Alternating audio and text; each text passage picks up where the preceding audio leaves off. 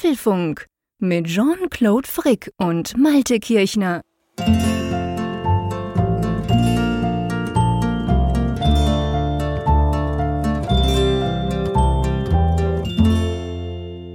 Folge 333, also 333. Meine Güte, ich habe 111 Folgen darauf hingearbeitet, dass ich endlich auch mal eine Schnapszahlenfolge anmoderieren kann, lieber Jean-Claude. Und vor allem möchte ich gerne dir die Frage stellen, bei diesem Apfelfunk 333, den wir übrigens am Mittwoch, 22. Juni 2022 aufnehmen, also einen Tag nachdem leider. das ist auch eine Schnapszahl. Die, ja, auch eine Schnapszahl, leider einen Tag nachdem jetzt die, die Sonnenwende war, also es wird jetzt wieder dunkler, aber gut, da reden wir gleich mit dem Wetter mal drüber.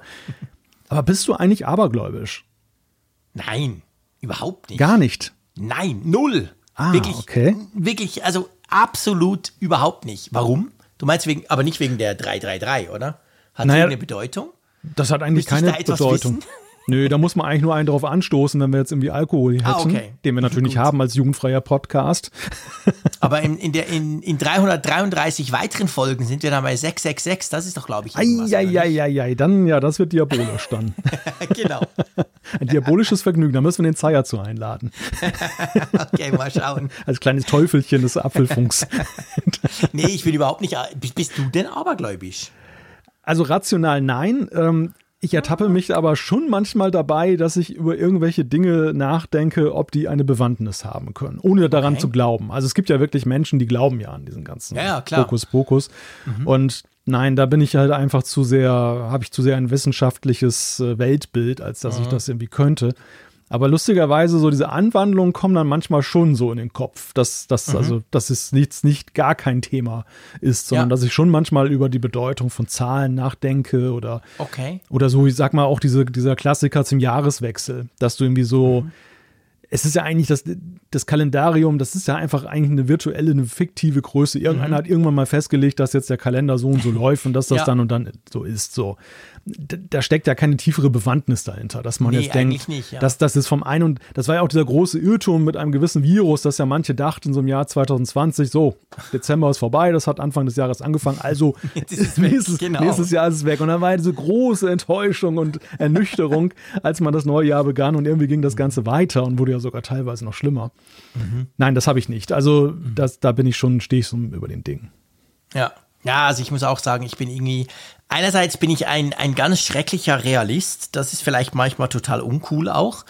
Ähm, und, und auf der anderen Seite aber, also gerade so mit Zahlen auch, ich finde einfach, es ist sowieso alles Zufall, Freunde, Punkt. Also ich, ich sehe in, eigentlich in, in fast nichts irgendeine tiefer gehende Bewandtnis, aber ich, ich habe es da so ein bisschen wie du. Also die Naturwissenschaft letztendlich kann mir vieles erklären und der Rest, den tue ich unter Zufall ab und gut ist. Also, damit komme ich eigentlich ganz weit. A- Ja. Apropos weit, oder du, du willst noch was sagen, dann, dann Ja, ich wollte eigentlich nur noch ergänzen, dass es, glaube ich, auch so ein bisschen diese Lust des Menschen auf, auf Schicksal ist. Also es hat natürlich immer Ja. so, du sagtest gerade brutaler Realist, das ist ja genau das, was viele gar nicht mögen. Und, und äh, das, deshalb ist es natürlich immer irgendwie gut, wenn man das Gefühl hat, irgendwie ergibt es einen Sinn und es ist gelenkt und nicht einfach nur ein, Ja. ein Ja, Zufallsprinzip. natürlich. Ist ja manchmal auch ganz praktisch, seien wir ehrlich. Also Ja. äh, manchmal ist es ja ganz praktisch, wenn man, wenn man irgendjemand anderem Schuld geben kann oder eben dem Schicksal oder irgendwelchen Dingen. Dafür haben Aber wir ja ja. Zeier hier. genau, für das haben wir ja den Zeier. Das ist für uns überhaupt kein Problem. Wir laden das einfach alles im regnerischen St. Gallen ab.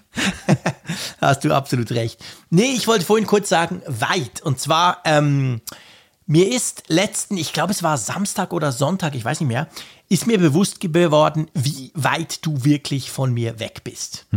Wie, wie bist du denn darauf gekommen? Ich bin darauf gekommen, weil ich meine, wir haben ja eigentlich nicht unbedingt das Gefühl, dass wir weit auseinander sind, weil wir einmal pro Woche mehrere Stunden zusammen quatschen hier, diesen Podcast machen, auch uns sonst viel austauschen. Dann denkt man vielleicht, man sei näher, als man zumindest geografisch ist. Und zwar, du hast einen Tweet rausgehauen mit einem Screenshot der Wetter-App. Mhm. Und dann, ich weiß nicht, es war, ich, ich glaube, es war Samstag, ist ja egal, am Wochenende irgendwann. Und dann war dort, das war mitten am Tag, war dort 14 Grad drauf. Und ich habe zuerst überlegt, hast du jetzt irgendwie so im Winter irgendwas gebastelt? Ich habe noch geguckt und so. Screenshot rausgeholt, aber, ja, genau, extra für irgendwie, dich. aber es war Ja. völlig ernst gemeint, so nach dem Motto, hey, ganz, ganz angenehm bei uns. Und bei mir war es irgendwie 33 Grad. Und wir haben ja dann so ein bisschen hin und her, ganz viele haben dann auf, auf Twitter haben da mitgemacht und haben dann ihre weit über 30 Grad Screenshots der Wetter-App ge- gepostet. Und da dachte ich so, hey, what? Wie, wie, ist, wie kann das sein, dass bei mir in Bern ist 34 Grad und es waren irgendwie 37 angesagt, die es dann irgendwie am nächsten Tag auch wurden. Und bei dir ist 14 Grad, was ist denn los? Du hast ja Winter. Musst einen Pullover anziehen. Das war übrigens sehr lustig. Also es war wieder so eine klassische Community-Aktion, wo Ja, auch ganz viele Hörerinnen und Hörer des Apfelfunks involviert waren. 27 Antworten alleine, die darauf Ja, gekommen genau. sind, wo dann eben mir dann ja sozusagen die Hitze vor Augen geführt wurde. Aber das, das war ja, ich meine, das war mir nicht unbekannt. Das war ja eigentlich auch der Anlass dieses Tweets. Ich hatte halt gesehen, dass bei, bei Twitter Hitzewelle als Hashtag getrendet war. Und Mhm. Ja, ich mir ge- Wunder, genau. ja, ja, und dann habe ich mir halt auch die Tweets dazu angesehen und ich dachte, das ist ja echt krass, dass du so einen Unterschied hast. Und du wirst lachen, du wirst lachen, du sagst halt, das ist die Distanz. Aber das Bizarre an der ganzen Geschichte ist, gar nicht so weit weg, nämlich hier im gleichen Bundesland, war es ja auch schon komplett anders. also, in- also in Hannover, in Hannover zum Beispiel, meine Kolleginnen und Kollegen, die haben halt am Wochenende total geächtzt, weil die hatten nämlich Ja. auch fast 30 oder sogar teilweise über 30 Grad. Und das ist ja nun alles nicht so weit weg. Also damit alleine lässt es sich nicht erklären. Es Ja, war wirklich nee, so ein wirklich nicht. es war wirklich so ein Temperaturgefälle auf, ich sage mal 200, 100 bis 200 Kilometern von 20 Krass. Grad. Also wir waren Ja, echt, wir Wahnsinn. waren echt so irgendwie im Einfluss einer einer Kältezone, die ja augenscheinlich so vom Meer kam. Die konnte man ja auch sehen. Die war so oft in der deutschen Bucht verortet. Und der ganze, und vor allem der ganze Rest von Europa war ja knallerot oder sogar ja weiß. Das wird ja dann in manchen Temperaturskalen dann weiß, wenn es so auf Hitze geht. Dann haben sie wahrscheinlich keine Farbe mehr zur Hand oder so dafür, keine Ahnung. Ja, ich, also ich persönlich muss sagen, ich war ganz froh. Ich mag, ich mag zwar Wärme, ich mag äh, natürlich auch Sommer. Ich liebe helle, die helle Jahreszeit, Ja, das die ja ist jetzt cool. leider schon wieder rückwärts geht.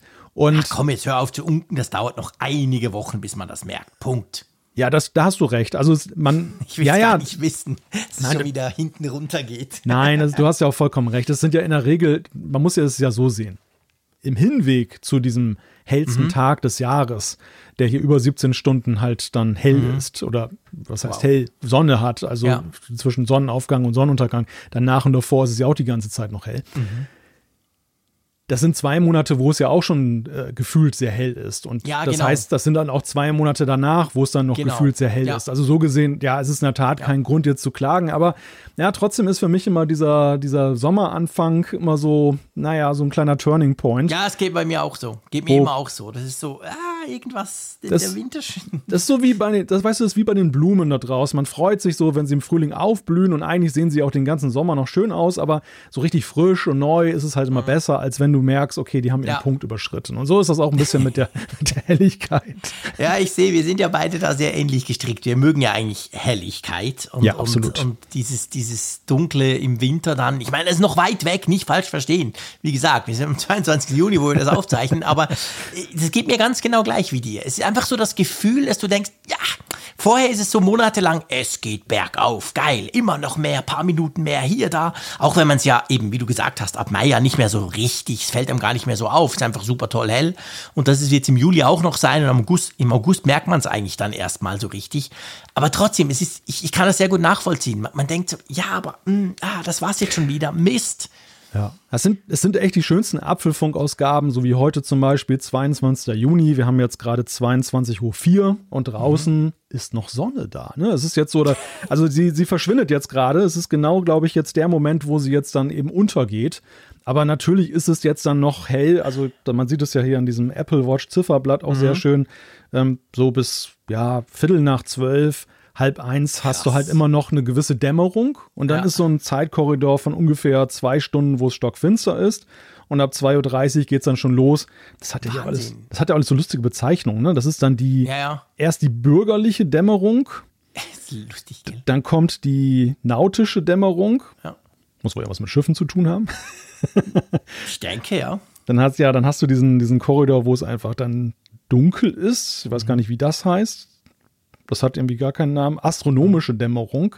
Und dann ist die wahre Mitternacht, die ist um 1.29 Uhr. Da ist es dann so richtig finster. Und, und dann kommt schon wieder nautische Dämmerung und bürgerliche Dämmerung und es ist wieder Tag. Also das ist schon, das ist schon wirklich krass. Und gestern Nacht war ich irgendwie auch um halb eins noch irgendwie draußen gewesen und es schimmerte im Norden immer noch so ein bisschen Licht. So, obwohl es ja eigentlich auch schon sonst stockfinster war. Wahnsinn. Also ich liebe diese Zeit. Das war, ich meine, das ist bei euch natürlich schon, glaube ich, noch deutlich eindrücklicher als bei uns. Ich habe es ja schon oft gesagt, mir, mir fällt es ja auf, wenn ich im Juli nach Holland fahre. Obwohl das ja, ich meine, das ist ja nicht so ganz, ähm, wie soll ich sagen, nicht so östlich wie bei dir, aber es ist natürlich auch deutlich nördlicher, als ich jetzt hier bin. Du bist wahrscheinlich noch mal nördlicher, aber schon da fällt es mir auf. Also bei uns ist jetzt so, ich, keine Ahnung, jetzt heute ist ein schlechtes Beispiel. Du hast vorhin gesagt, es ist fünf nach zehn. Wir hatten ein riesiges Gewitter. Es war, es war schon um, um, um sechs, nicht übertrieben, mussten wir das Licht anmachen innen. Und jetzt ist es stockfinster draußen. Aber es ist mehr wegen den Wolken. Normalerweise wäre es jetzt auch noch hell aber nie so krass, wie es du jetzt gerade geschildert hast. Und wenn ich dann eben nach Holland fahre, ähm, meistens so Anfang Ju Juli und dann Mitte Juli bin ich dort, dann ist es, dann fällt mir das auch auf. Dort ist es zum Beispiel am Abend wirklich nicht übertrieben mindestens eine bis eineinhalb Stunden länger hell. Hm. Also ich kann dort auf der Terrasse sitzen um 20 nach 10 und es ist bullig hell und um 11 eigentlich auch noch. Und das ist krass, das fällt mir immer wahnsinnig auf. Also das ist bei euch im Norden halt in dem Fall jetzt, wenn wir gerade schon so lange über Helligkeit sprechen, ist das natürlich schon sehr, sehr cool.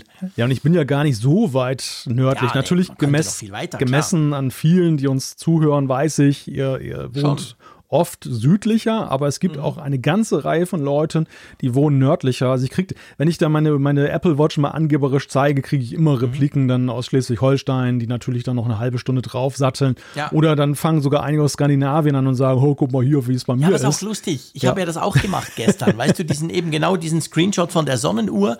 Bei uns waren es 15 Stunden 53 quasi der längste Tag. Und dann eben ging es ja reihum, dann du kamst und alle im Norden haben natürlich. Aber lustig war ja auch unser Weinbauer aus Neuseeland kam. Der hat natürlich genau Winter. Der hat jetzt Winteranfang und da ja. waren es, ich weiß nicht mehr genau, sechs Stunden oder so. Also wirklich massiv weniger. Also wir haben ja da auf reihum haben wir da quasi Infos bekommen dazu. Aber es ist auch, ich finde es auch einfach immer lustig, wenn man sich das mal vergegenwärtigt, dass das halt schon große Unterschiede sind, oder? Ja, und ich, also wo wir gerade so ein bisschen bei der Romantisierung halt dieser ganzen Wetter- und Helligkeitszustände sind. Ich persönlich mag es auch gar nicht mehr missen, so über einen Jahresverlauf hinaus, dass du immer mal wieder auch dann so beispielsweise in den Winterfolgen, wir bibbern hier in unseren Studios und mhm. so weiter. Und dann kriegst du irgendwie aus Neuseeland zum Beispiel ein Bild, dann so, ja, ich fahre gerade mit dem Trecker übers Feld, also die Sonne, genau. 30 genau. Grad und so weiter. Und dann, das wärmt dich, ne? Oder, oder ja, du kriegst aus Kalifornien irgendwie ein Bild oder so. Großartig, also es, genau. ich, ich finde es einfach super, immer wieder auch diese Hörsituationen vor Augen zu bekommen. Sei es jetzt eben, dass bei euch Schnee liegt oder eben Sommer ist gerade und ihr liegt am Strand. Und ja, das, das, ist mega. Also, also diese, diese Bilder Anteilnahme. Schickt, das ist, ja, das ist perfekt, weil erst dann wird einem so richtig bewusst, ja, dass eigentlich die Apfelfunk-Community, es tönt jetzt, ein bisschen, äh, tönt jetzt fast ein bisschen übertrieben, aber um die ganze Welt verteilt ist. Wir haben ja auch schon aus Japan Bilder bekommen oder eben ja. aus Amerika immer wieder und, und natürlich da Australien, Neuseeland. Das ist einfach super, super interessant und da kann man sich immer gleich eben drunter was vorstellen, weil ich gebe zu, diese, diese großen Entfernungen, die sind so, das kann ich mir nicht so richtig vorstellen. Klar, man kann gucken auf der Karte und denken, wow, wahnsinnig weit weg, aber was das wirklich heißt und, und, und eben dann so in Momenten, bei uns ist kalt, dort ist warm oder jetzt umgekehrt quasi, da fängt jetzt der Winter an, dann denke ich so, hä, was, der fängt der Winter an, hallo? Ah ja, natürlich, stimmt, auf andere Seite, unten rund und so.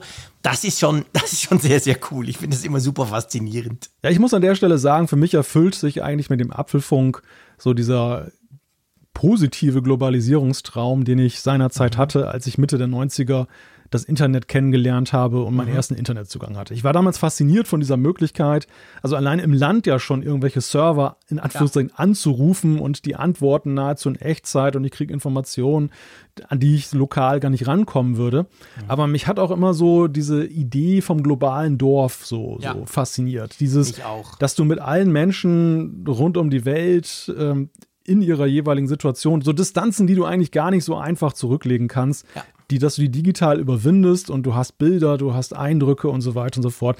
Und im Apfelfunk hat sich das echt auch so ein bisschen bewahrheitet. Mhm. Und auch so in der, ja. also auch in der persönlichen Art und Weise, wie ich mir das erhofft habe. Natürlich kannst du dir irgendwelche anonymen Webcams angucken, du kannst irgendwelchen Surfern mhm, da in Brasilien zugucken und so. Das, aber da, genau, das ist halt unpersönlich. Die kenne ich genau. da ja nicht. Und, und wenn mir dann, wenn ich dann im Dialog bin mit Leuten und die sagen, hey, ich höre mir gerade die Folge an, ich finde das mhm. und das oder ich mache gerade Urlaub und hier ist mein, mein Latte Macchiato, den ich gerade trinke. Mhm. Also all sowas kriegen wir ja. Ne? Wir kriegen ja ständig ja. solche Nachrichten, ja, wo es dann genau. heißt, guck mal hier, was ich gerade mache oder so. Oder ich genau. fahre mit dem LKW hier und schaue mal auf der Autobahn und Apfelfunk ja. ist auch dabei. Und das finde ich einfach super. Das ist, das ist, einfach, ist einfach großartig. Ja, das ist großartig, weil man dann auch so ein bisschen Einblick bekommt in diese, ich sag mal, Anonymität, die es ja, es ja hat, alles, was, was man ja macht. Man kann sich ja nicht vorstellen, wenn da 30.000 zuhören, was bedeutet das und was sind denn das? Und dann treten eben all die, die uns dann schreiben, es, man braucht nicht zwingend ein Foto, aber das macht es natürlich noch plastischer, die treten dann halt aus dieser Anonymität heraus. Ja. Und es geht mir übrigens genau gleich. Also das mit diesem Globalen beim Internet, das hat mich,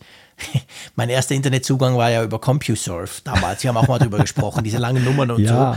so. Und schon damals hat mich das fasziniert, weil in den 80er Jahren, ihr dürft mich gerne auslachen, habe ich CB-Funk gemacht bei, bei mir in Bern. Also im Elternhaus. Ich habe ja damals noch bei meinen Eltern gewohnt. Herr hatte eine riesen Antenne am Dach und so, genau. Und habe da so, keine Ahnung, wie weit kam ich mit dem Ding? Pff, ja, die Antenne war vielleicht größer als erlaubt. Ich kam vielleicht 50, 60 Kilometer, manchmal 80, aber damit hatte sich's dann. Also über die Berge zum Beispiel kamst du ja nicht. Also ich habe nicht Amateurfunk gemacht, wo du um die Welt funken konntest, sondern eben so dieses Lokale quasi, so mit hm. Trecker sprechen und so. Und ich fand das cool in der Schule. Und und da war es schon, ah, das war schon so eine Erweiterung, aber natürlich nur eine ganz kleine, weißt du quasi. Du eben kannst dir überlegen, 80 Kilometer rundherum, das ist ja nicht so weit. Und dann das Internet dachte ich damals auch, wow, hey, geil, jetzt kann ich mich da auf einen Server in Amerika einwählen, völlig verrückt. Aber, aber so richtig plastisch wird es eben eigentlich durch den Apfelfunk, durch diese Community, die einem ja näher ist, weil sie schreiben ja über Dinge, über die wir gesprochen haben und wir umgekehrt sprechen über Dinge, die ihr uns schreibt und dann hat man ja eine Verbindung zusammen. Und das ist tatsächlich auch bei mir so ein bisschen das, also ich hätte mir das nie erträumt, ich hätte auch da gar nicht dran gedacht, dass das möglich wäre, aber das ist tatsächlich so ein bisschen das, da hast du recht. Ja. Ja, das ist das. Also da treten auch diese Zahlen und alles so zurück. Und im Übrigen ja. ist es auch nicht so, wir reden natürlich immer gerne über die ganz besonders extravaganten Beispiele. Natürlich bleibt es einem erstmal in Erinnerung, so Japan, Neuseeland, Amerika. Aber ich finde eben auch so aus Deutschland diese Beispiele. Also es ist unglaublich, Logisch. es gibt unglaublich schöne Regionen, wo ihr da überall wohnt. Auch wenn wir natürlich immer so unsere Region hier so ein bisschen hervorheben. Ja, wir kennen ja nicht mehr. Wir kennen nichts, wir kennen ja nichts anderes. Wir müssen genau. über das genau. Gleiche reden. Aber das, ich finde es immer, also wenn ich aus dem Sauerland zum Beispiel dann irgendwie von der Biker-Tour was sehe und so weiter. Im Übrigen, das hat mich schon auch oft das hat mir oft auch Denkanstöße gegeben, dass ich so gedacht habe, so bei der Urlaubszielauswahl. Mhm. Ähm, ja, ich auch. Ich bin, ich bin auf Ideen gekommen, die ich ohne Apfelfunkhörer nicht gehabt hätte. Ja, ja, das stimmt, das stimmt definitiv. Und zwar eben, man muss nicht so weit, da hast du völlig recht, man muss nicht so weit schweifen quasi wie die Beispiele, die wir jetzt genannt haben, die weit weg sind. Apropos Aber ist genau der Punkt. Für mich natürlich noch spannender, weil natürlich Deutschland, also klar, ich habe Verwandtschaft in Deutschland und, und war viel in Deutschland auch früher und, und finde das immer noch großartig, ich liebe das Land, aber ich kenne es ja letztendlich eigentlich nicht. Ich kenne nur so ein paar kleine Ecken ja. und das macht es dann einfach immer sehr, sehr interessant, wenn, wenn ihr uns schreibt, was ihr da bei euch gerade treibt oder wo ihr, ihr, ihr schreibt uns ja manchmal auch, dass ihr Ausflüge irgendwo hin macht, zum Beispiel in Deutschland, und dann halt unterwegs hört ihr zum Beispiel den Apfelfunk und das für euch dann quasi der Trigger, uns mal zu schreiben. Und dann schreibt uns aber auch noch, und übrigens, auf wir haben euch gehört, auf der Fahrt nach XY. Und da denke ich auch immer, oh, das ist eine coole Ecke, da muss man vielleicht mal hin. ja, das stimmt. Aber ich kann dir eine, eine Ecke in Deutschland, kann ich dir gerne mal zeigen, falls du mal herkommen ja, möchtest. Gute Idee, ja. Müssen wir mal planen, genau. Solange es noch hell ist dort. Solange es noch hell ist, genau. Du musst dich beeilen. Der, kommt, der Countdown läuft. Der Countdown, der Countdown läuft. läuft. Da hast du absolut recht. ähm, apropos, wenn wir so weltumspannend ja. sprechen, ich glaube, da passt der Sponsor von dieser Folge ganz gut dazu, es, oder? Es passt gerade in jeder Hinsicht. Also einerseits weit und ausschweifend, aber gleichzeitig genau. auch eben die Frage, ja, ihr könnt tatsächlich euch in Australien oder Neuseeland in einen VPN-Server einwählen und könnt damit zum Beispiel lokale Medien in diesen Ländern aufrufen, die vielleicht durch Geofencing gesperrt sind. Und das Ganze geht nämlich mit unserem Sponsor dieser Folge NordVPN. NordVPN hat dankenswerterweise wieder den Apfelfunk präsentiert. Und ja, was ist denn NordVPN genau? Ja, das ist eine VPN-Lösung, wo du quasi, du hast es schon gesagt, man kann es für tausend Dinge brauchen. Das eine ist, wenn man halt Geofencing umgehen will, beziehungsweise halt zum Beispiel amerikanische Zeitungen lesen will oder so. Das Coole dran ist halt, man kann es auf sechs Geräten gleichzeitig brauchen. Brauche ich immer wieder. Mein Sohnemann zum Beispiel gerade äh, vorgestern kam zu mir und hat gesagt, du, ähm, der nutzt Twitter. Ich bin sehr stolz drauf. Finde das geil, dass der nicht TikTok und so diesen Quatsch nutzt, sondern Twitter. und dann wollte er, hat er, er folgt das Sky und die haben irgendein Interview mit irgendeinem Fußballer.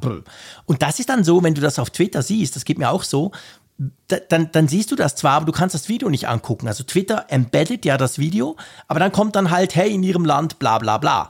Und weil ich ihm NordVPN auf sein iPhone installiert hatte, schon lange, hat er mich dann gefragt, gell, das kann ich für das brauchen. ich gesagt, ja, natürlich genau. Ein Klick, Deutschland, zack, und dann konnte er sich das quasi angucken. Das wäre jetzt so ein Beispiel quasi, wie man eben solche Mediatheken freischalten kann dadurch. Ähm, ja, eben, wie gesagt, sechs Geräte gleichzeitig, werden keine Nutzerdaten aufgezeichnet. Es gibt über 5500 Servern in eben 60 Ländern. Das Coole dran ist, die sind auch super schnell, da müsst ihr uns, euch keine Sorgen machen. Also mir auch schon passiert, zum Beispiel beim MacBook, dass ich das Ding aktiviert habe, weil ich irgendwas ausprobieren wollte oder was runterladen, was sonst nicht ging. Und dann habe ich es vergessen. Und dann habe ich eine Woche lang über NordVPN über irgendein Land gesurft und dann gemerkt, ah shit, das ist ja noch aktiv. Also nicht so, dass euch das irgendwie ausbremst. Und dann, gell, gibt es ja eigentlich auch noch, das ist ziemlich neu, gibt es diesen Bedrohungsschutz, oder? Genau, es gibt den Online-Bedrohungsschutz, der inklusive ist und der schützt euch vor allem, was euch da im Internet halt so drohen kann. Also Viren, Trojaner, Tracker, Werbung und so weiter. Und dieses Feature funktioniert obendrein auch, wenn ihr nicht eingeloggt seid mhm. in einen VPN-Server. Also das ist eine Funktion, die dann on the top ist. Ja, und wenn ihr das Ganze mal ausprobieren wollt, dann geht doch einfach mal auf nordvpn.com slash Apfelfunk oder gebt den Couponcode Apfelfunk ein, wenn ihr bei NordVPN vorbeiguckt. Dann habt ihr nämlich für zwei Jahre einen großen Rabatt und äh, das lohnt sich also. Ganz genau. Vielen Dank an NordVPN, dass Sie diese Folge wieder unterstützen. Mein Lieber, ich muss dir noch etwas sagen. Wir müssen über ähm, diese Sendung ist nach langem, nach, ich weiß nicht, 300, hm, 15 Sendungen, würde ich mal sagen, 19 Sendungen, irgend sowas, ist das mal wieder eine Sendung mit der Maus bei mir. oh, es riecht nach Product Placement. Nein, gerade nach dem Sponsor. Nein, das nicht. Aber der Punkt ist tatsächlich der, du weißt ja, du weißt ja, welche Maus das ich nutze. Es gibt ja eigentlich ja. nur eine Maus, die ich seit ja. vielen Jahren liebe. Das die, ist die von die Logitech, auch die habe. MX Master. Die ich genau. auch habe, ja. Die gab es eins, zwei, drei und so. Und das Problem dabei war immer das, es gab genau zwei Dinge, wo ich sie nicht brauchen konnte. Das eine war, wenn ich Radiobeiträge aufnehme, wobei die sind meistens nicht so lang und da muss ich nicht unbedingt mit der Maus klicken, da, da ging es noch, aber vor allem beim Podcasten. Warum nicht? Aus diesem Grund hier. Das ist jetzt die MX Master 3. Und ja, die ist mega, aber die hat so wahnsinnig laute Tasten, das kann man überhaupt nicht brauchen. Und jetzt, ähm, nicht gesponsert und nix, aber jetzt gibt es die 3S und das S steht wahrscheinlich für Silent weil ich klicke schon die ganze Zeit rum und ihr hört, dass ihr nichts hört. Und das ist das Coole. Ich musste vorher dann immer aufs Trackpad ausweichen. Mhm. Du hast ja auch ein Trackpad ja, neben auch, deinen ja, Mäusen. Ja, genau. Im Unterschied zu mir kannst du das Ding aber bedienen. Und ich muss wirklich sagen, ich fühle mich auf dem Trackpad, am Mac, am Desktop quasi immer furchtbar unwohl. Irgendwie, ah, ich weiß nicht, ich komme damit. Das ist komisch, wenn ich das Laptop aufklappe, dann finde ich es das Größte. Aber wenn ich es eben so, weißt du, ich habe ja das so im Desktop-Modus mit Bildschirmen dran und so, dann, dann finde ich irgendwie dieses, dieses externe Trackpad, da habe ich mich nie so recht damit angefreundet. Darum bin ich jetzt sehr happy, dass ich diese Sendung jetzt trotzdem eben wieder mit der Maus machen kann. Also Logitech, wenn ihr jetzt wollt, dass der Apfelfunk immer ruhig ist, dann müsst ihr mal eine vorbeischicken. Ja, genau, müssen, genau, dass du das auch kannst. Sonst klicke ich jetzt ständig in der Sendung rum. Das mache ich jetzt, mache ich jetzt aus Trotz und Absicht. genau. Zum Beispiel. Du, was hast du am Freitag vor? Ähm, ich glaube, ich habe da irgend so ein Format, irgend so, eine, ja, so, Abend, so, eine, so, ein Livestream. Ja, ja, genau. Da sind zwei lustige Schweizer und, so. und, irgendwie Gäste. Mal und wieder durchs, durchs Haar kämmen. Endlich mal wieder. Vor allem ausgerechnet du. ja, ich muss noch die ja. Dauerwelle erneuern. Genau, musst du noch gucken. Ähm, ich werde mir auch was einfallen lassen, aber es geht natürlich um Apfelfunk am Hörer. Genau. Dass wir diesen Freitag um 21.45 Uhr wie immer auf YouTube machen, unsere YouTube Live-Show, wo ihr gerne dabei sein könnt, wo ihr mitdiskutieren könnt. Und wir haben ja wirklich spannende Gäste, gell? Ja, wir haben zwei interessante Gäste dabei. Ich hoffe, sie kommen auch tatsächlich. Das sind zum einen, ist das mein, oder ja, Druck auf. unser Kollege Ben Schwan, der schreibt unter anderem für Mac and I und mhm. äh, viele kennen ihn auch eben als Autor vieler News, dann auf Heise Online, beziehungsweise eben ja auf heise.de dann in der Mac and I Rubrik. Also der Mann für Apple News. Und zum anderen freuen wir uns auf Clemens Strasser, der ist App-Entwickler. Und äh, der hat, dem ist eine besondere Ehre zuteil geworden, denn er war für den Apple Design Award nominiert in diesem Jahr. Wow, sehr ja. cool. Ja, das wird sicher cool, mit den beiden zu diskutieren. Ich freue mich darauf, beide kennenzulernen. Und wenn ihr Lust habt, schaut doch einfach mal vorbei. Eben, ihr könnt dann auch diskutieren. Die Themen sind ja immer ganz frei. Wir machen das eigentlich immer so ein bisschen ähm, frei. Wir, wir, fangen einfach mal an und dann ergibt sich meistens im Chat, dann geben sich spannende Fragen hin und her und so. Natürlich, der Raphael ist auch dabei, das wisst ihr ja. Apfelfunk am Hörer, da gehört er ja fest dabei. Keine Ahnung, ob aus dem Tessin, aus dem Ausland, aus dem regnerischen St. Gallen. Wir werden es sehen. Das ist auch so Diesen die Freitag geht's los. Das ist auch so die Personifizierung des globalen Dorfes. Raphael wurde immer ja, Definitiv, genau. ja. Selten in seinem YouTube-Studio. Ich glaube, der lässt sich immer was einfallen, damit er nicht dort sein muss am Apfelfunk am Hörer. Das kann gut sein. Ja, nach diesem kurzweiligen Vorgespräch kommen wir doch direkt. Ich gucke gerade auf die Uhr und denke, oh meine Güte. Besser nicht, besser nicht, lass das besser. Okay. Nein, lass, lass uns über die Themen sprechen. Die, die, Themen, die in dieser Ausgabe, wir reden über einen Selbstversuch. Wir beide haben nämlich mal SharePlay ausprobiert und das wurde zum Kinoabend mit Hindernissen. Ja, ganz genau. Dann ähm, geloben wir quasi Finderlohn und zwar fragen wir uns, was machen eigentlich die AirTags? Oh, eine gute Frage. Vielleicht finden wir sie ja die Antwort. Ja, das große Warten auf OLED geht weiter. Die ersten Displays werden erwartet. Wann das der Fall ist und was zuerst erwartet wird, darüber sprechen wir. NIM 2, die zweite Beta von Mac OS, iPadOS und iOS ist da und ich erkläre euch, warum ich schon ungeduldig wurde. Uiuiui, ganz aktuell. Ja, dann Zahlen bitte. Es gibt die ersten Testergebnisse zum M2 MacBook Pro und seien wir ganz ehrlich, das MacBook Pro interessiert uns ja nur peripher. Wir wollen vor allem wissen, was mit diesem Chip da los ist. Genau. Es gibt ein neues Patent und zwar geht es da so ein bisschen drum um Apples Ideen für die Zukunft vom MacBook. Ja, ich weiß jetzt schon, wie ich Apfelfunk am Hörer im Nachhinein genießen werde und mich auf meiner Apple Watch. Lieber du als ich. Es gibt jetzt eine schöne kleine App, die wir mal vorstellen wollen. Dann gibt es die Rubrik Apfelstücke, es gibt natürlich die Umfrage der Woche und es gibt auch noch Feedback. Das packen wir alles in diese Sendung rein. Drum, lass uns gleich loslegen und zwar mit, du hast es vorhin so schön gesagt, mit einem Selbstversuch. Wir haben ja vor ein paar Wochen mal über SharePlay gesprochen und dann beide festgestellt, dass wir das gar noch nie gebraucht haben. Und Malte, wie er dann jeweils ist, hat jetzt die ganze Sache in die Hand genommen und wir haben versucht, zusammen Kino zu gucken. Ja, das juckte mir doch sehr unter den Fingern, diese Frage, wie das denn eigentlich wohl funktioniert. Man spricht immer wieder drüber, über SharePlay aber es hat sich nie so richtig aufgedrängt. Mhm. Und ich habe dann auch mit dir zusammen ja festgestellt und mit Raphael, woran das liegen könnte, warum, das, warum man das nie gemacht hat. naja, auf jeden Fall, es, es, war mal fällig, iOS 16, wir haben neue Funktionen vorgestellt bekommen, dass man ja auch jetzt SharePlay über die Nachrichten-App anbahnen kann. Und da habe ich gedacht, okay, das scheint jetzt nicht so eine Eintagsfliege zu sein. Das müssen wir uns mal genauer angucken. Mhm, genau. Und dann ist es so, ich weiß nicht, wie ich das sagen soll, aber ähm, mein Eindruck, bevor wir, wir werden das jetzt detailliert noch ein bisschen aufschlüsseln, aber es ist ja eine Funktion von Apple, gell? Ich, ich will nur noch mal ja. sicher gehen, oder? Das hat Apple so direkt eingebaut, oder? Das, das ist eine Funktion von Apple, ja. Genau. Und für, dass es eine Funktion ist von Apple, die ja grundsätzlich für leichte Bedienbarkeit stehen, muss ich sagen, ähm, die Hindernisse waren doch viel größer, als ich gedacht hätte. Ja, in der Tat, in der Tat. Also man muss ja so richtig eine kleine Checkliste für sich machen mit, mit Hindernissen, die man erstmal abklopfen muss oder Vorbereitungen, die zu treffen sind, weil ansonsten kann das sehr schnell ins Frustige übergehen. Ja, das ist tatsächlich so. Und zwar, das fing schon an, das hast du mit dem Raphael getestet, das war ja euer Vortest, wo es eben dann nicht geklappt hat. Das fing zum Beispiel an, gell, ihr wolltet über Apple TV Plus ähm, For All Mankind schauen, mhm. wo jetzt die erste Staffel, glaube ich, inzwischen gratis ist, gell? Oder ein Teil der ersten ja, Staffel, die genau. erste Folge der ersten Staffel, irgend sowas. Da braucht man nicht mal ein Abo für Apple TV Plus. Also ideale Voraussetzungen. Es hat dann aber doch nicht geklappt. Ja, es fängt ja eigentlich erstmal damit an, also das Ganze wird ja angebahnt über FaceTime. Man mhm. macht einen FaceTime-Call auf und dann hat man so ein Button, das ist so ein kleines Männchen vor einem Bildschirm. Klammer auf, äh, bei mir erscheint der Button nicht. Auch so eine lustige Sache. Damit fängt schon mal an. Malte ist der Button da, er kann das klicken und dann ja. initiiert er quasi SharePlay, was dann bei mir funktioniert. Aber wenn ich ihn anrufe, habe ich diesen Button nicht. haben wir bis jetzt noch nicht rausgefunden. Ich habe jetzt nicht extrem viel Zeit drauf verwendet, aber ich konnte es dann zum Beispiel nicht initiieren, aber du konntest das. Okay, so weit, so gut. Und dann? Ja, ja, so gut ist es eigentlich nicht, weil der, der Button, wenn du ihn dann aufrufst, also soweit noch so einfach, er zeigt dir dann halt auf der Seite, wo du den aufrufst, dann eben die Apps an, die du auf dem Gerät installiert hast, die SharePlay-fähig sind.